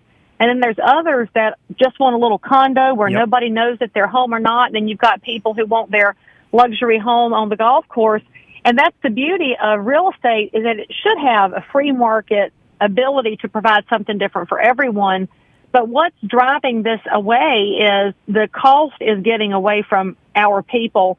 And that's not just a federal problem, it's also a local problem when you look at the new Charlotte UDO, which is a whole different conversation. Mm-hmm. But the permitting and regulatory burden that hits housing, it doesn't hurt some people, but others it just boxes them out of the market. Now, where the feds can get involved in this, I think it does go to this hedge fund problem we have. Yep. Brett, there's an estimate that 30% of our housing stock in the greater Charlotte area is owned by some hedge fund or institutional investor. Wow. And the, and the people that don't believe me on that, I tell you to look in the tax records and look at all the LLCs that own things because they title them each one in a different little LLC, so it's very hard to track. And I'm a transparency person. I don't like that kind of foolishness Sure. because it makes it harder for our community. And our buyers know this. The last four years of COVID market that's run up our prices, some folks have benefited. Others have been in 14, 15, 16 bidding wars, and they're doing their level best to save a down payment. They got mm-hmm. their credit up. They mm-hmm. want to be in their home. They want the American dream, but they lose out to a hedge fund which pays all cash, closes whenever the sellers want to close, and has no inspections. And to the home seller, as the agent, I beg them, please consider mm-hmm. the owner occupant who will make our community better. But they look at the ease and the money of the investor and, and they go that route and you can't even blame them. So I think there's going to have to be something done because our our system doesn't work without private property rights. Go back to where you were getting spicy about the Constitution Yes. one of the primary things our founding fathers wanted people to have here was a chance to own property. That's right. Because they didn't have that over in Europe. It was something for the nobility, and the serfs and the peasants had no chance. Over here, they envisioned a country where everybody could have a chance. and it's just the core of what makes America work. And I want to be a voice that reminds people of that. And in fact, I want constituents from the district to go to D.C. with me and testify on the floor of Congress about what their home means to them mm-hmm. And why we should be very vigilant about protecting the American dream. It's very interesting because you have the hedge fund side of the of the equation, and you've got HUD on the on the other side of the equation. And there is and there is nobody advocating for the moms and the dads and the new families and the and and that sort of stuff. And and I think you know you would be a very valuable voice in, in that regard, um, uh, uh, Leigh. I, I, I really do. I think it, there are people who write all this regulation but they don't understand it and they don't understand what they're doing uh, and and what the what the long term implications are, like the way you're talking about. Well, you know, there's good money that can be spent. So when I want when I want to cut spending, I want to be very clear that there are good expenditures and then there are wasteful expenditures. There is so much waste in the Department of Education. I don't know how you save it right now, but that put handcuffs on our school boards during the COVID era because they were afraid of losing their funding. Right. The same thing happens in every department, including agriculture, where oddly enough, USDA loans are housed. And for a lot of your listeners, they might not know that the USDA has a mortgage program that is a 100% program. So somebody can get into a house with no down payment as long as they have a reasonable credit score and income. And that applies to our areas that are rural in nature. And it's been a huge key to rural home ownership. Well, that sits in the Department of Ag. That's good spending. I want to see more programs like that that encourage home ownership for people who have the credit score and the income. They're doing it the right way. They need the hand up instead of the hand out. And that is where we can start helping the each county get into a better position because homeowners are the best thing for a community, Brett. Just like when a business mm-hmm. grows to the point where they buy their commercial property, that's when they start hiring more people. That's when they put capital back into the building and everything starts to expand from there. And we want to make sure that the regulations in place encourage expansion, not for expansion's sake, but smart expansion. And they're not in the way of business owners or neighbors who just want to have a chance at financial stability through homeownership. Uh, Leigh Brown, so good to have you on the program. Where do people go to get more information about Leigh Brown? Well, they can go to LeighBrownForCongress.com. You can follow me on Twitter where I get a lot spicier. and of course, I'm on all the social networks. I'm very accessible, approachable, and transparent because I think that's what we need in our elected officials that they remember they work for us and not the other way around. Go get them. I appreciate you coming on the program today. Thank you so much, Leigh. It's been a pleasure.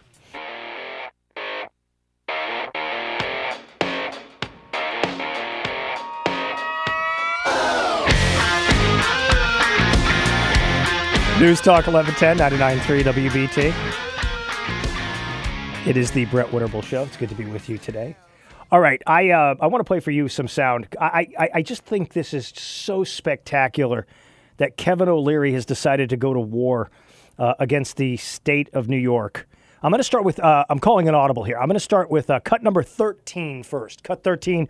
This is the governor of New York telling people, "Don't worry, we only wanted to target Donald Trump in this lawsuit." Go. I know many of the business people in New York City, and by and large, they are honest people, and they're not trying to hide their assets, and they're following the rules.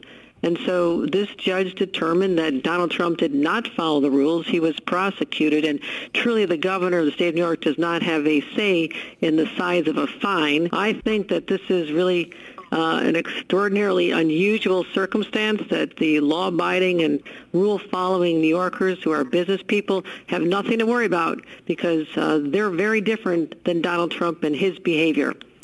So that's that's Billy Goats Gruff. Um, she hangs out under the bridge. That's the governor of New York, and uh, Kevin O'Leary. I, I like Kevin O'Leary a lot. He's uh, Mr. Uh, Mr. Mr. Wonderful. Uh, cut number ten. This is what he's saying to the state of uh, of New York and other states like it. Go. I have to syndicate that debt and all that equity. We're talking billions of dollars here. Do you think any foreign institution or any private equity firm or any pension fund would touch New York? No. And that's why New Yorkers should be concerned. The fine people of New York should ask themselves, why are we such a loser state? How are we going to attract business? It's not just the existing businesses that are fleeing out to Texas and Florida. What about new money like this that I'm talking about?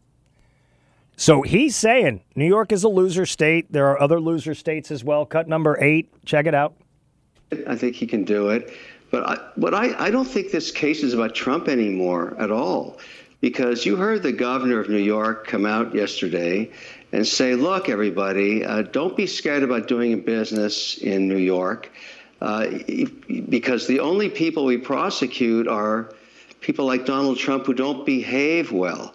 That didn't go over very well with the investment community because we're all asking each other, "Who's next?" This was a victimless crime. Nobody lost any money. And a judge out of nowhere put on a $355 million penalty. So it's a loser state. They're losers.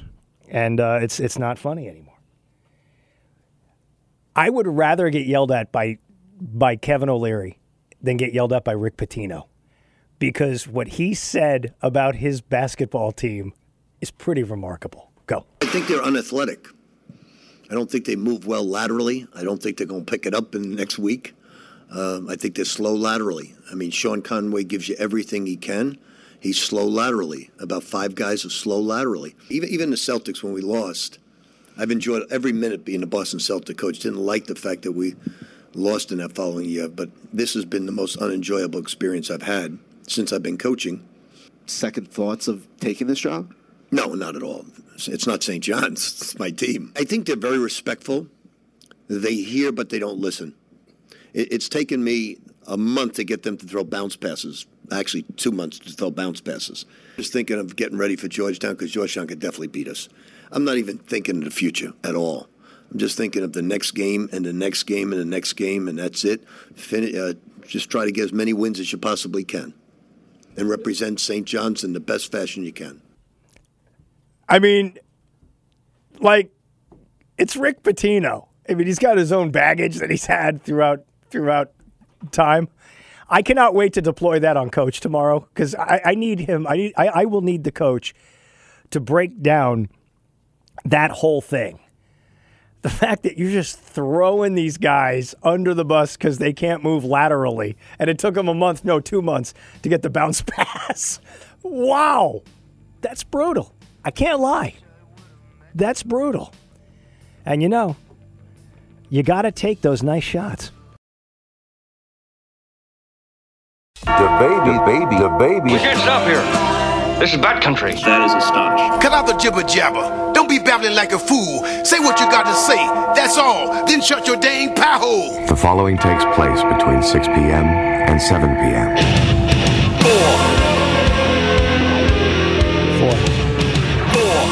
Talk 1110 99.3 WBT. Brett Winterble Show. Good to be with you. So, how is it? It's good. It's been a good show today. I want to invite you exclusively to be a part of this hour, 704 570 1110. Uh, exclusive opportunities to be a part of this last hour of the program. Uh, we have um, decided, we had a meeting at the top of the hour, and we decided you need to be a part of this program. So please uh, feel free to uh, to join us. This is the sort of story that kind of gets me, uh, kind of kind of gets me uh, wondering about stuff. How far can gyms go in monitoring their members? The crossover of privacy and technology in fitness centers is a growing concern, particularly when biometric data is involved. See, this is why I'm never going to put like a chip in me. I'm never going to do a chip, a thing, a biometric thing. I, I don't want that because, first of all, I don't want people knowing about all of my specialness. Now, I know what you do. You're laughing. You're saying, well, wait, wait a minute, your specialness. If they can get your biometric data, they can make a better you than you. No good. No good. I'm paleo. I'm not a neo guy. I'm a paleo guy. I'm going old school. You want me to have ID? I'll give you my ID. You can look at my ID, but you're going to hand it back to me. Biometrics, scanning your eye, scanning your thumbprints, any of that sort of stuff. Count me out. I am proud to be, I really am. I'm proud to be a paleo guy.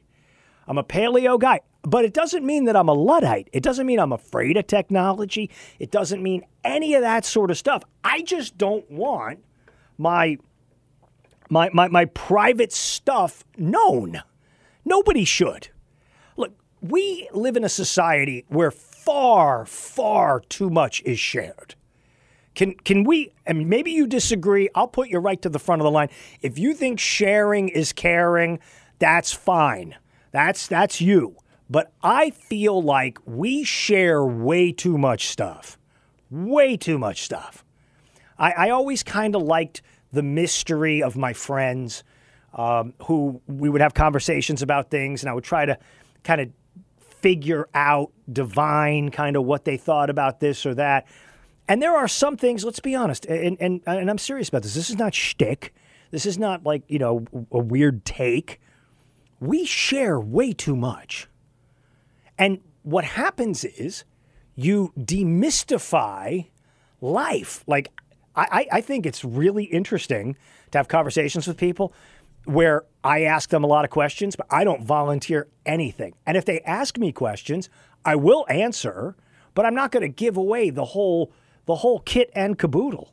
That's not what I'm going to do. I believe it's up to each and every one of us to maintain our privacy and the mystery of things. I, I think that's really good.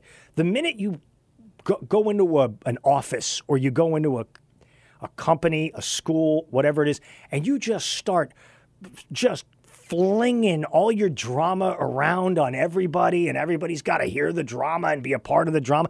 Very uncomfortable. It's very uncomfortable when when you're sitting in the room trying to get your business done, hearing other people's business. And and I mean, I'm talking about there's a lot of stuff that is not left to mystery. And I and you know and I and I, I miss I miss those days. I, I miss those days.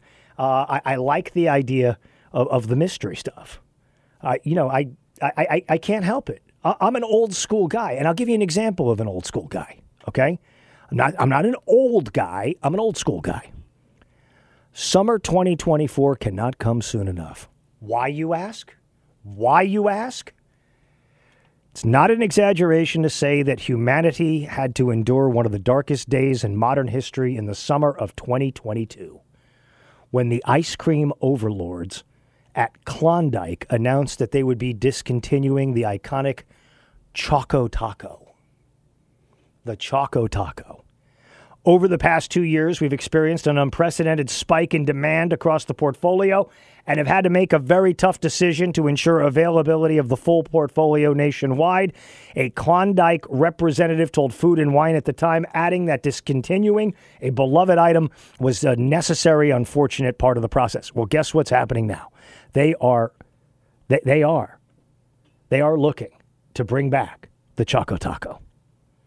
They are looking to perfect the Choco Taco inspired recipes out there. Uh, there, there is there, there is a possibility that the Choco Taco will be coming back, and that's important because some people enjoy eating the Choco Taco. I don't like to see stuff go away.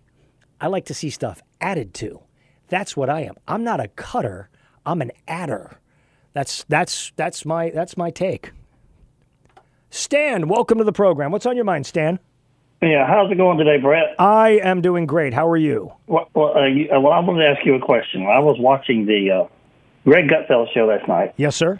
and with this thing about Donald Trump, it was their lead story about the three hundred and fifty-five whatever million dollar verdict that it is. Yes. and somebody in the group asked the question, and they all pondered it, but nobody had a good answer. And that is, normally in a court case, somebody's suing somebody else. Right. So when the verdict comes down, the people who are making the charge get the money. Yes. In this case, there is no victim. So where does all the money go? It goes it, it, it goes to the state of New York. It goes to the state of New York, which means it's probably going to go to migrants. But yeah, it goes to the it goes to the state of New York because they they were the people that brought the charge. They were the people that success, successfully. I mean, as of now, it could be reversed on appeal, um, but they are going to be the people that will be the beneficiaries of that. So basically, what they do is they need all the illegal immigrants and they need money to pay for them, and then they take Uh, successful business people, sue them, then take that money to pay for all the illegal immigrants that they let in. Yeah, I mean, ba- ba- basically, that's what it is. Because remember, uh, uh, Tish James, Letitia James, vowed to bankrupt Donald Trump, and she made good on the promise to the socialist Marxist wackos in the city of New York and in the state of New York. And really, it's not even the state of New York; it's the city of New York, because the city of New York has had it in for Trump for a very, very long time. Um, th- th- th- that city is no longer a great city; it is a fourth class, fifth class um, sort of city. Uh, I, I, it's one of my favorite places that I ever lived in my entire life, and I wouldn't set foot in that city if you if you forced me with uh, with, with with inducements. I would I would So, I would refuse to go back there.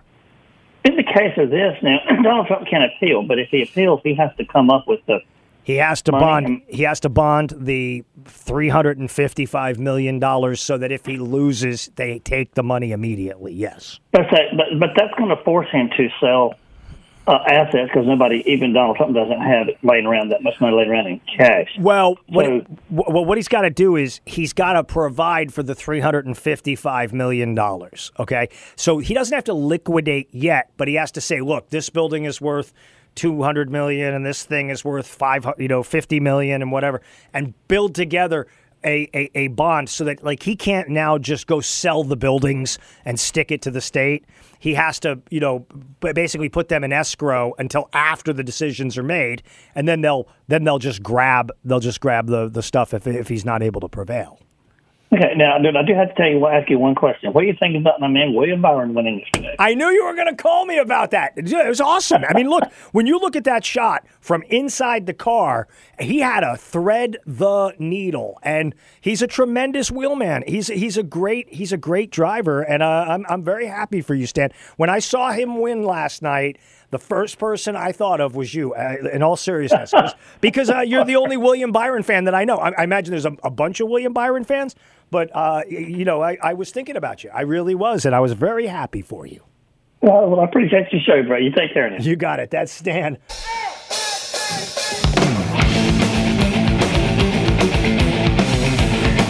News Talk 1110 99.3 WBT. It is the Brett Winterble Show.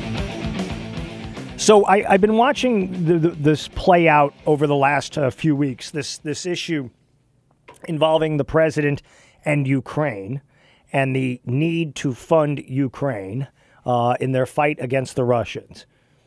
But what I don't get from this president is the imperative for helping the Israelis battle the the Iranian backed groups, Hamas, Hezbollah, and of course now the Houthis. Why does President Biden consistently side with people who are on the other side of our values? Now, look, I understand he's trying to tell you that we have to defend Ukraine because if we don't defend Ukraine, Vladimir Putin is going to invade uh, the rest of the NATO allies that are located there, either in the Balk, either in the uh, in the Baltics or in Poland uh, and beyond. But I cannot understand why this president of the United States is so obsessed with sucking up to the Iranian mullahs. Uh, it's, it's, it's too simple to say it's because Barack Obama was trying to curry favor with the mullahs in Tehran. It's because Barack Obama wanted to curry favor with the mullahs in Tehran because, you know, they're, they're just one country as opposed to the rest of the uh, uh, Sunni uh, uh, uh, countries there in, in the same part of the region. It's too simple to acknowledge it in that regard. There has to be something else going on. And I do not understand it.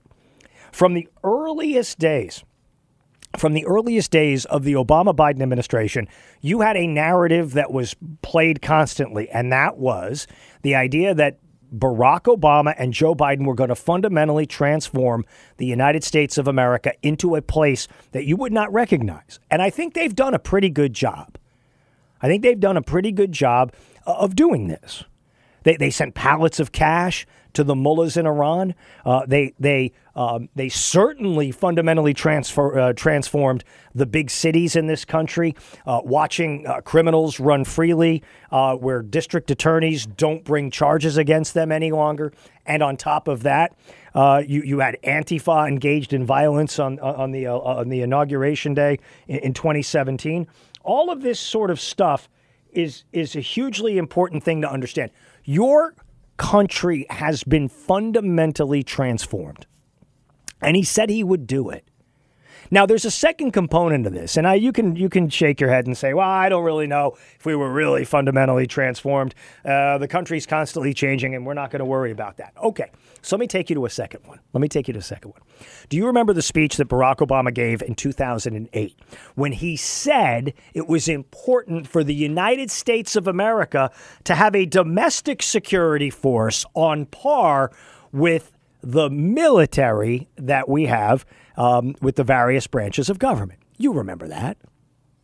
You remember that. It was 2008. You can find the video and listen to it. It was part of that conversation about fundamentally transforming America. Now, take a look at the security apparatus that exists inside the United States right now, not outside of the United States, not the military. Military's having a difficult time in recruiting people to have them join the jo- join the armed forces and and certainly uh, there is a tolerance of the border patrol and customs and border patrol and all the protections and things like that. But what have you seen take place in this country since 2008 and 2009? You have seen a fundamental transformation of the intelligence apparatus in this country. What you see with the Department of Homeland Security married to the FBI and married to the Department of Just Us. I always call it the Department of Just Us because that's the accurate way you would be, you would describe what it is. They will protect their friends and ignore the rest of us. What do you have? You have, I would submit to you, a burgeoning interior ministry. Do, do, you know what an interior ministry is? An interior ministries for a very long time were the were the byproduct of of uh, third world dictators who basically were able to deploy the secret police against their political enemies and rivals. That's what that was. You would see it in European countries as well. there are MI5, MI6. Uh, you have you have these different sorts of iterations, but at the end of the day, these are all interior ministries. We've never in the United States of America had an interior ministry. We do now. Merrick Garland runs the Interior Ministry. It, it's the Department of Just Us, but he runs the Interior Ministry. Think about this. You have a government headed by a Catholic in Joe Biden who actually spied on Catholics in church. You have a guy in Joe Biden, a Catholic, who also also put as the most important value abortion. I mean, this is a very odd reality. And so, what do you have when you look at the Interior Ministry of the United States right now? You have an Interior Ministry that targets Christians openly, oh, openly. Um, the pro-lifers who have been targeted. Uh, the, the the fact of the matter is, you put you try to put spies into churches, you try to put informants into churches, all this sort of stuff. But you're not protecting the border. See, the Interior Ministry should be deployed against those who are coming across the border in an illegal fashion, and they are not deployed against those people. Don't you find that to be strange? Why is it that there isn't a greater clamor and outcry for uh, Joe Biden to head back to Delaware and enjoy his few years that he's got in front of him? Why is that the case? It's because somebody is getting paid based on the chaos we're living under. Make no mistake, we've been conditioned over the course uh, of the last five or six years to, to basically just kind of sit back and watch things. We're at a place where it's no longer about watching, it's a place where we've now got to be concerned. Like I told you, I don't feel like sharing all my secrets with everybody, and I hope you don't either. But the reality is, whether or not you're willing to share, they're going to try to find out.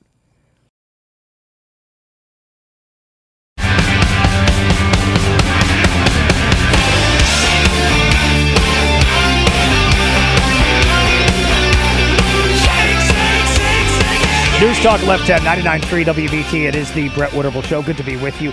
All right, so let me jump onto something here. So Nikki Haley came out uh, today and said she is not leaving the race. There is no intention to to leave the race at this stage of the game.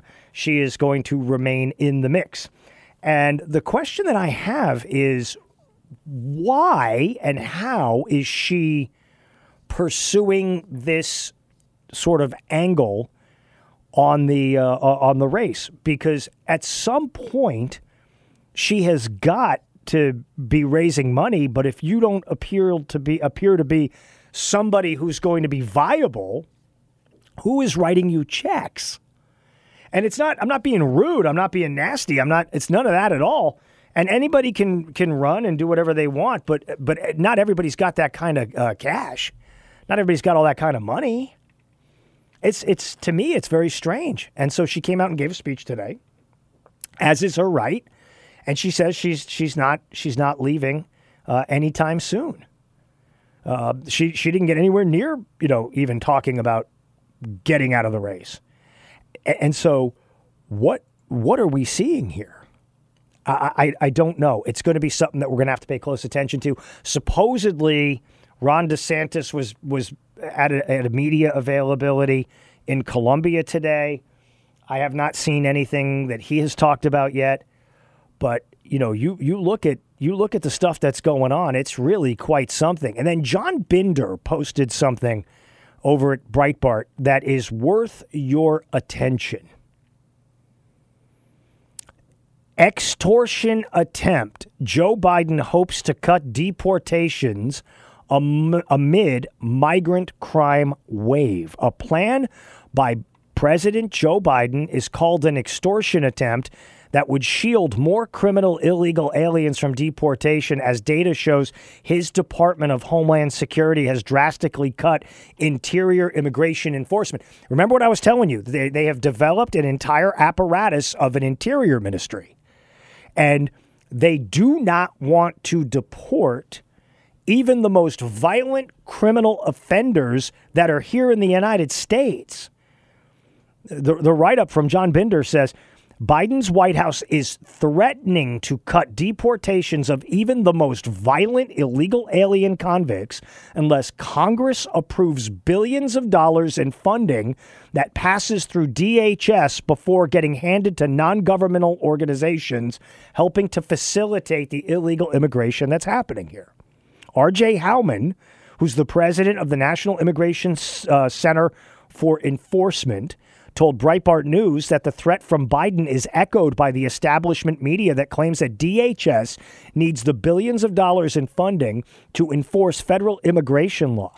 So they're shaking you down. They're shaking you down as a citizen of the United States. They're shaking you down as a taxpayer of the United States. Homan says this is nothing more than a misleading extortion attempt to prolong a self inflicted invasion that has been compounded by the gutting of interior enforcement, Homan said.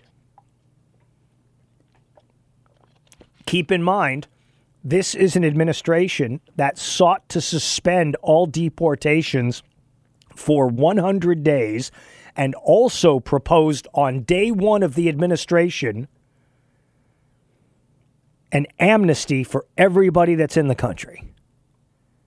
The claim, Homan said, is false, noting that Congress gave DHS more money than the agency requested to fund more detention space for illegal aliens, even as Biden had sought to slash detention space by 30%. Likewise, the Senate package, supported by Biden and crafted by James Lankford, sellout, Kyrsten Sinema, wacko, Chris Murphy, Democrat, would, among other things, preserve DHS's parole pipeline for illegal aliens into the United States interior and get work permits much more quickly than released. The accelerated work permits, in particular, would serve as a huge pull factor for more illegal immigration at the southern border. Some people are suggesting that DHS ought to be audited to get to the bottom of where Biden is using billions in taxpayer funding allocated to the agency by Congress, even as he has cut deportations and interior immigration enforcement. This is the great scam coming from this administration. Somebody's benefiting from this. Somebody is making money on the backside of these of these moves. And I'll tell you who it is. I, I will tell you exactly who it is. It's the NGOs. The NGOs do not comport to even the most basic stuff that has to be reported. The non governmental organizations are, are, are, where you are hearing about the, uh, the, the movement of people around this country because they have pipelines into Mexico and in other places, and they bring them into the United States and they process them. This is why they were flying around on airplanes. They were being sent from, you know, here, there, and everywhere. This is a huge problem that needs to be dealt with. Biden reduced at large arrests of criminal illegal aliens by nearly 70% from 2021 to 2023 deportations of criminal illegal aliens. This this means people who are already criminals, not just because they're coming across illegally. They have committed crimes. They're still being released. And yet, what are you told? You're told that you're not allowed to protect your family. You're not allowed to protect your neighbors. You're not allowed to do any of that stuff. You are living in Biden's America. Barack Obama vowed the fundamental transformation of America, Joe Biden is delivering the fundamental teardown of the United States of America. I, I, hope it was worth it. I hope it was worth it. I forgive you if you voted for him, but I hope it was worth it.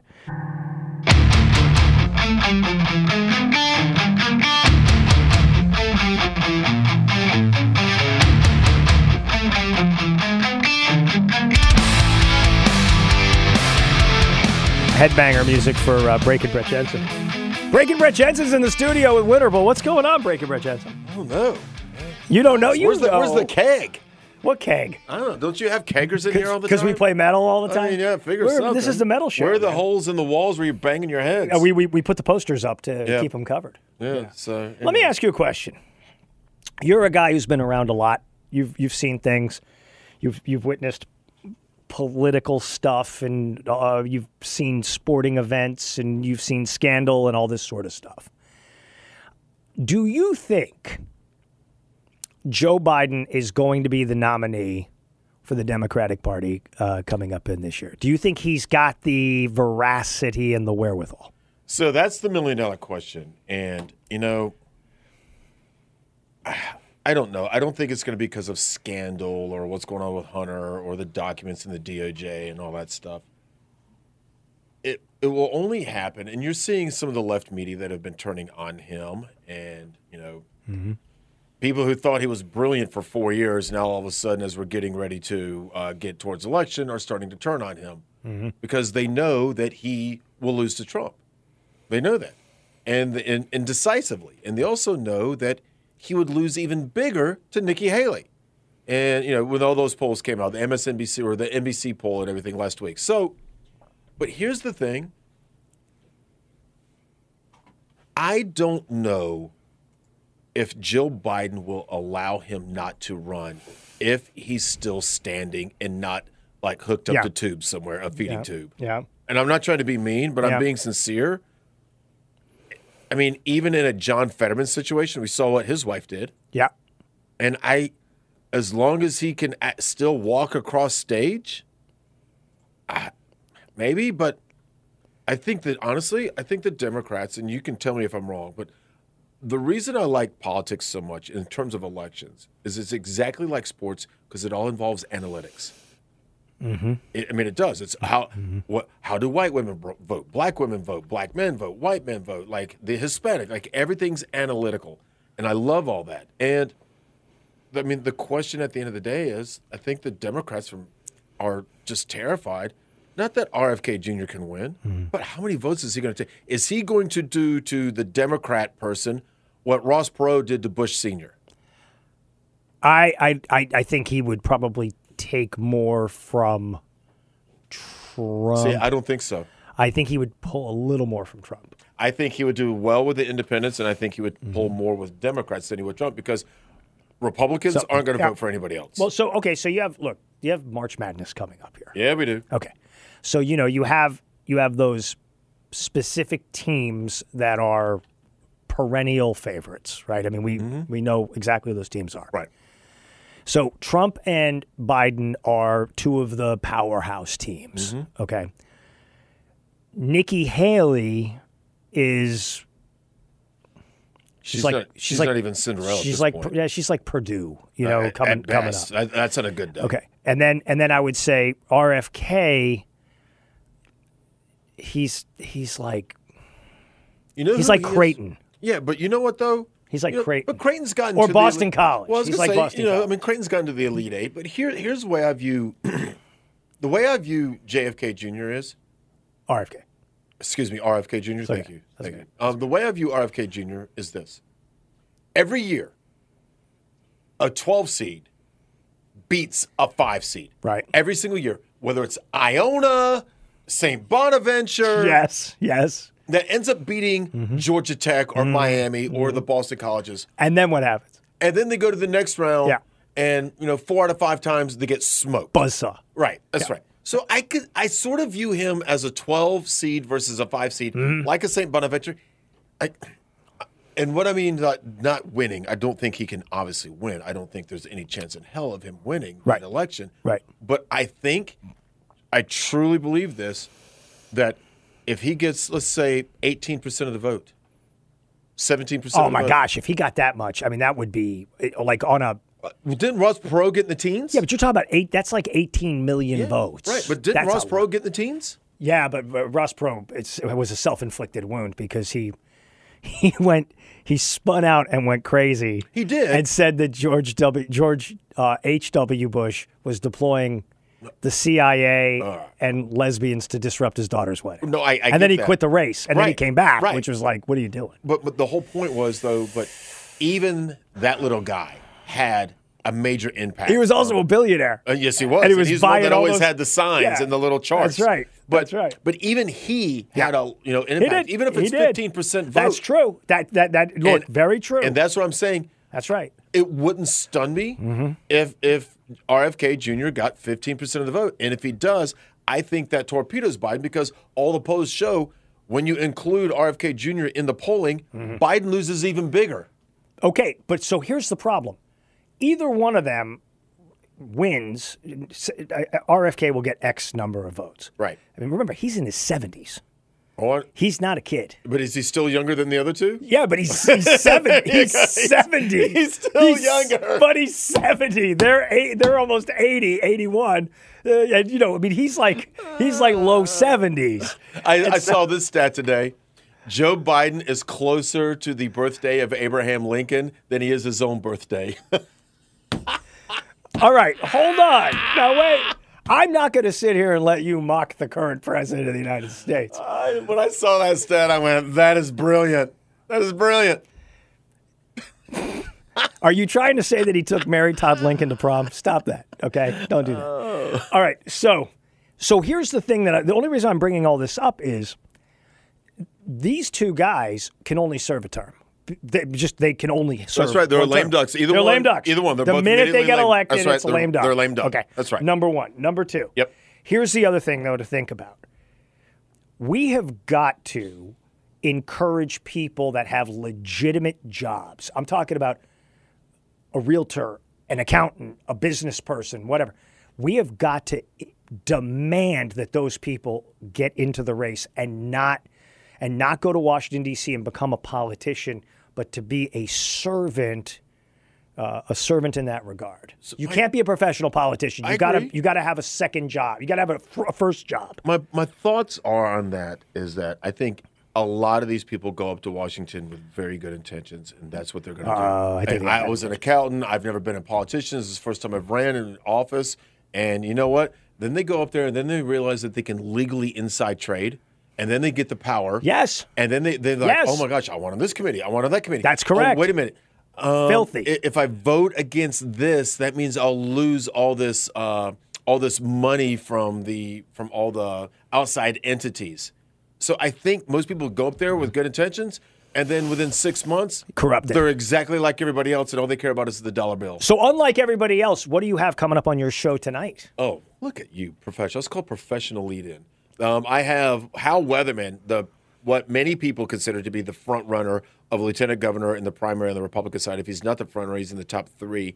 He's he's going to join me for the first couple of segments tonight, and then Riley Gaines. My full interview with Riley Gaines, which has been going on throughout the day. Had a long chance to interview her to, last night, and uh, just left her over there at UNC Charlotte where she spoke. So got my one-on-one exclusive. She didn't speak to any other media outlet, only us. And so we've got that coming up, and maybe a Maggie update. Oh, very good. Outstanding. Breaking Brett Jensen is coming by next. Thanks so much to Isaac and TJ, Anna, and of course Pam Warner. It's been a real pleasure to spend the time with you today. I am Brett Winterble. News Talk 1110 993 WBT.